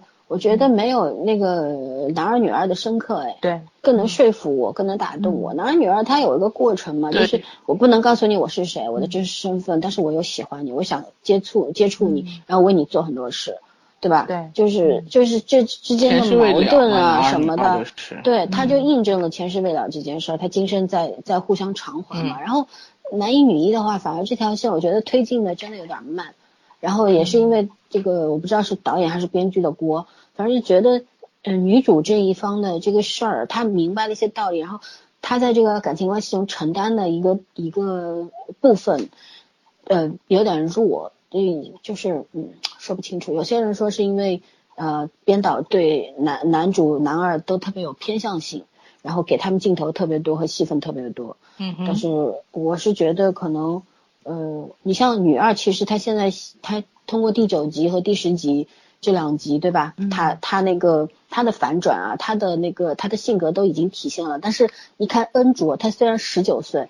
呃，有些人说她年纪还小嘛，然后就觉得十九岁的小孩懂什么呀？就只就是这个样子，小狡猾，然后呃喜欢撒娇，喜欢怎么样？但是别忘了，恩卓是一个什么样的存在？他可是从小跟鬼做朋友的人，他什么没见过？对对对吧？九岁的时候跟妈妈尝遍了吧？对对，嗯他九岁的时候跟妈妈说话是不就是吗？经常说一些妈妈都觉得不是他这个年纪孩子该说的话，小对朋友所以说嗯这个就跟他的人设就有违和感了，就是说他其实是应该是什么都明白，包括你看他那个鬼怪会接吻呢，会拥抱，会摸头，什么都是他去教他的。对。嗯所以，所以我觉得这个真的不是说他十九岁，所以要写成这个样子的这个原因，嗯。而是我觉得就是给他的那个戏份少了，然后嗯可能演员年纪也小，面对着这些前辈的时候，那个他虽然很有天赋，演技也很好，在他同年龄的人二十五岁的这一辈里边啊，嗯。但是我觉得，呃，他是有压力，没有放得很开，而而且嗯是这样，对。有的时候你甚至能看看到他的那种刻意的可爱，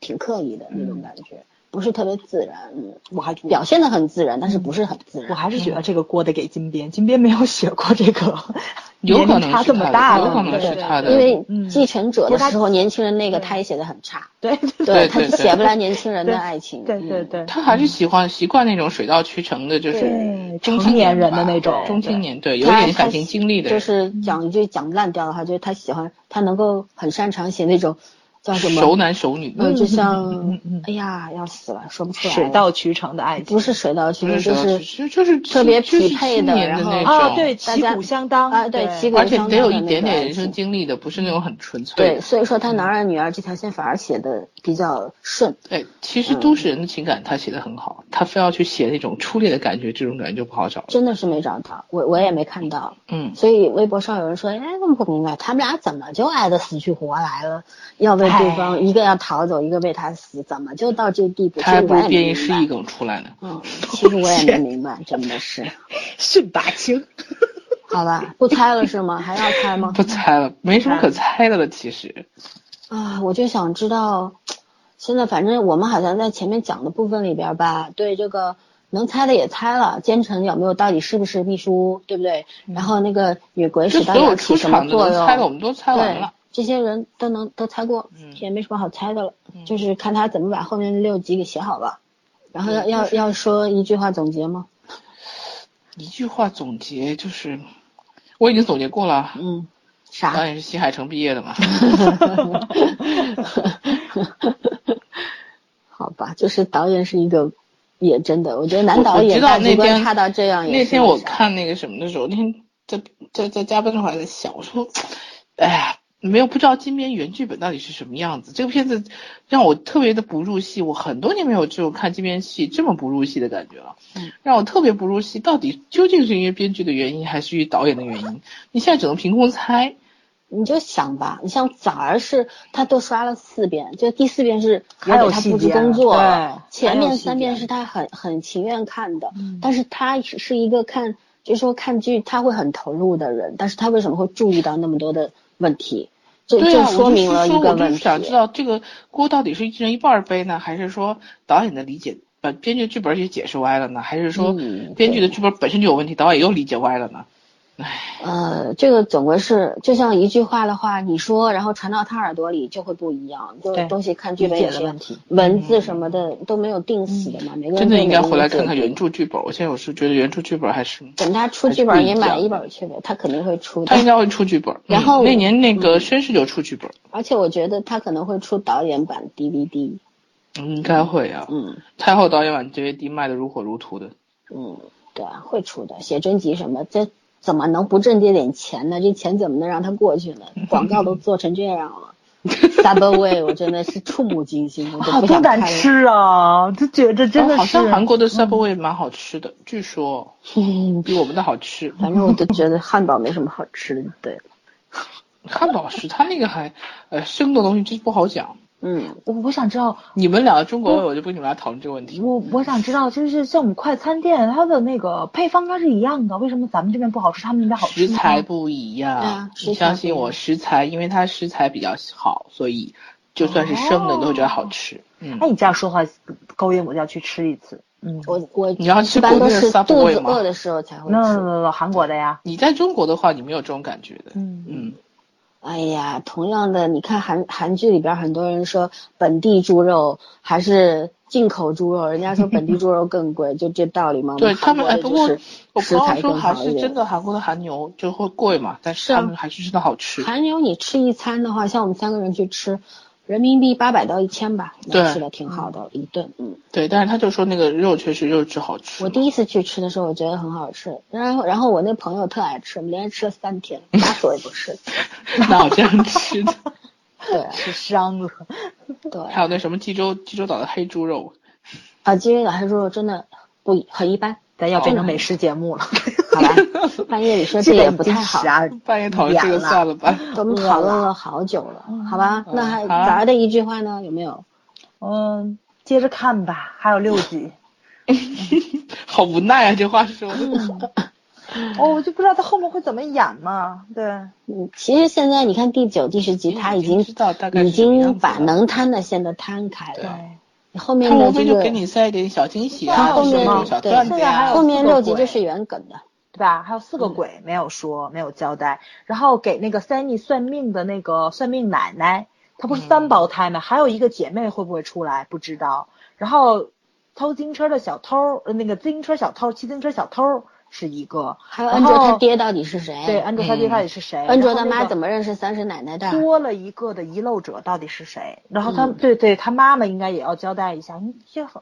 就我觉得还东西也挺多，但都太散了，都有什么关系？其实我觉得想起东西太多了，所以才会出现这个问题。我觉得这些都是包括那个突然走了两个鬼，又来两个鬼，其实都是天边的私心。他是要通过这些鬼的故事、鬼故事，然后来告诉告诉观众他领悟到的道理，他想讲的东西。其实这就是都是他的私心。然后呢，我我就觉得这一地的珍珠散落了，你得找根绳把它穿起来。你要穿不起来的话呢，对吧？咱们说那小小剧场，你不放到结尾，放到开篇，然后开篇这个小就是这一个故事，然后呢你就引出来这一集的标题是什么，展开剧情。这个蓝海比较可以的，蓝海有小剧场，蓝海小剧场还挺，就是蓝海的小剧场两分钟，比他前面五十八分钟都好，都好看。哎，替蓝海的编剧谢谢你们俩的肯定。蓝海的导演比李英福导演好一点。我有话实有话实话实说。但是蓝海的编剧比金边差的太多。对对，真的，蓝海蓝海要没有那个拍出来剧就那个这么好看的一个导演，那部剧彻底没法看那部剧。呃，我我必须全姐姐都没法看。我把最后一句留给蓝海吧，就是 美人鱼知道这个嗯嗯李明浩爱自己的时候，把全首尔的灯给点亮了。对啊。这这个到底是在干嘛？这都教授也只能只能点亮。那么一点地方，他能点亮那么多地方，我觉得美人鱼到底会干什么？他好像无所不能。对啊，这个比鬼怪差多了。鬼怪至少就是你会的我不会，我会的你不会，对吧？你什么都会的那个太恐怖了吧？太任性了吧？太矫情了吧？那是上帝吗？对啊，那神肯定要下来，分分钟搞死你。我我强烈申请谁再写一个番外，然后让鬼怪里边三婶奶奶去南海走一趟。可以结个 CP 是吧？笑死了。对，跟美人鱼讲一下，你这样是不对的，你触犯了你的天条、天规了。不行了，我们一定要在结束的时候讲这种欢乐的话题吗？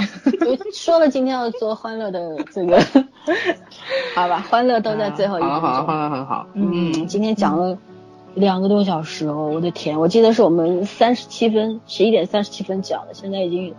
快一点三十七分了，嗯，快十点三十七分，已经快两个多小时。今天还是两个小时的时间最久，两个小时十七分钟。嗯，但是去打分是打的最低的一次，应该如果要打分的话，没打分吧？没打分，没打分，就是如果要打分的话，应该也是前十集最低的一次。对，也我我必须要在最后再说一下，有些听众特别担心我们吐槽鬼怪，我跟你们说声对不起，因为我们就是很诚实的三个观众，对，但是我们也很喜欢。剧评人也不是影评人，我们很喜欢，但是我觉得你在就像你特别喜欢一个男人，可是你也不能瞎到看不到他的缺点吧？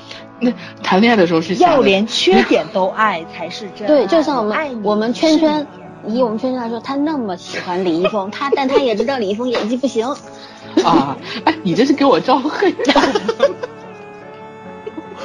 对啊，那我说我我我很我很喜欢小池，打戏打的特别好，但是文心弱爆了。小池绝对比那个谁有演技，我承认。嗯，好吧，好吧，那那怎样？我们已经新年第二天了，要不就。睡觉吧，好的，好的，再见，拜拜。我们也陪大家跨过了新年的头一天，还好明天是休息，明天晚上还要说，明天要搂住一个半小时啊。嗯，好的，好的，好的，嗯，明天见，拜拜，明天见，拜拜，拜拜。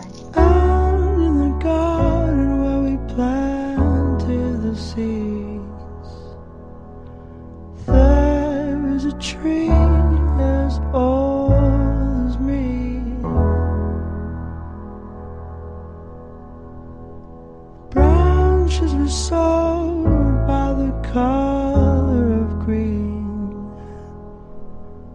The ground had rose and past its knees. By the cracks of his skin, I climbed to the top. I climbed the tree to see.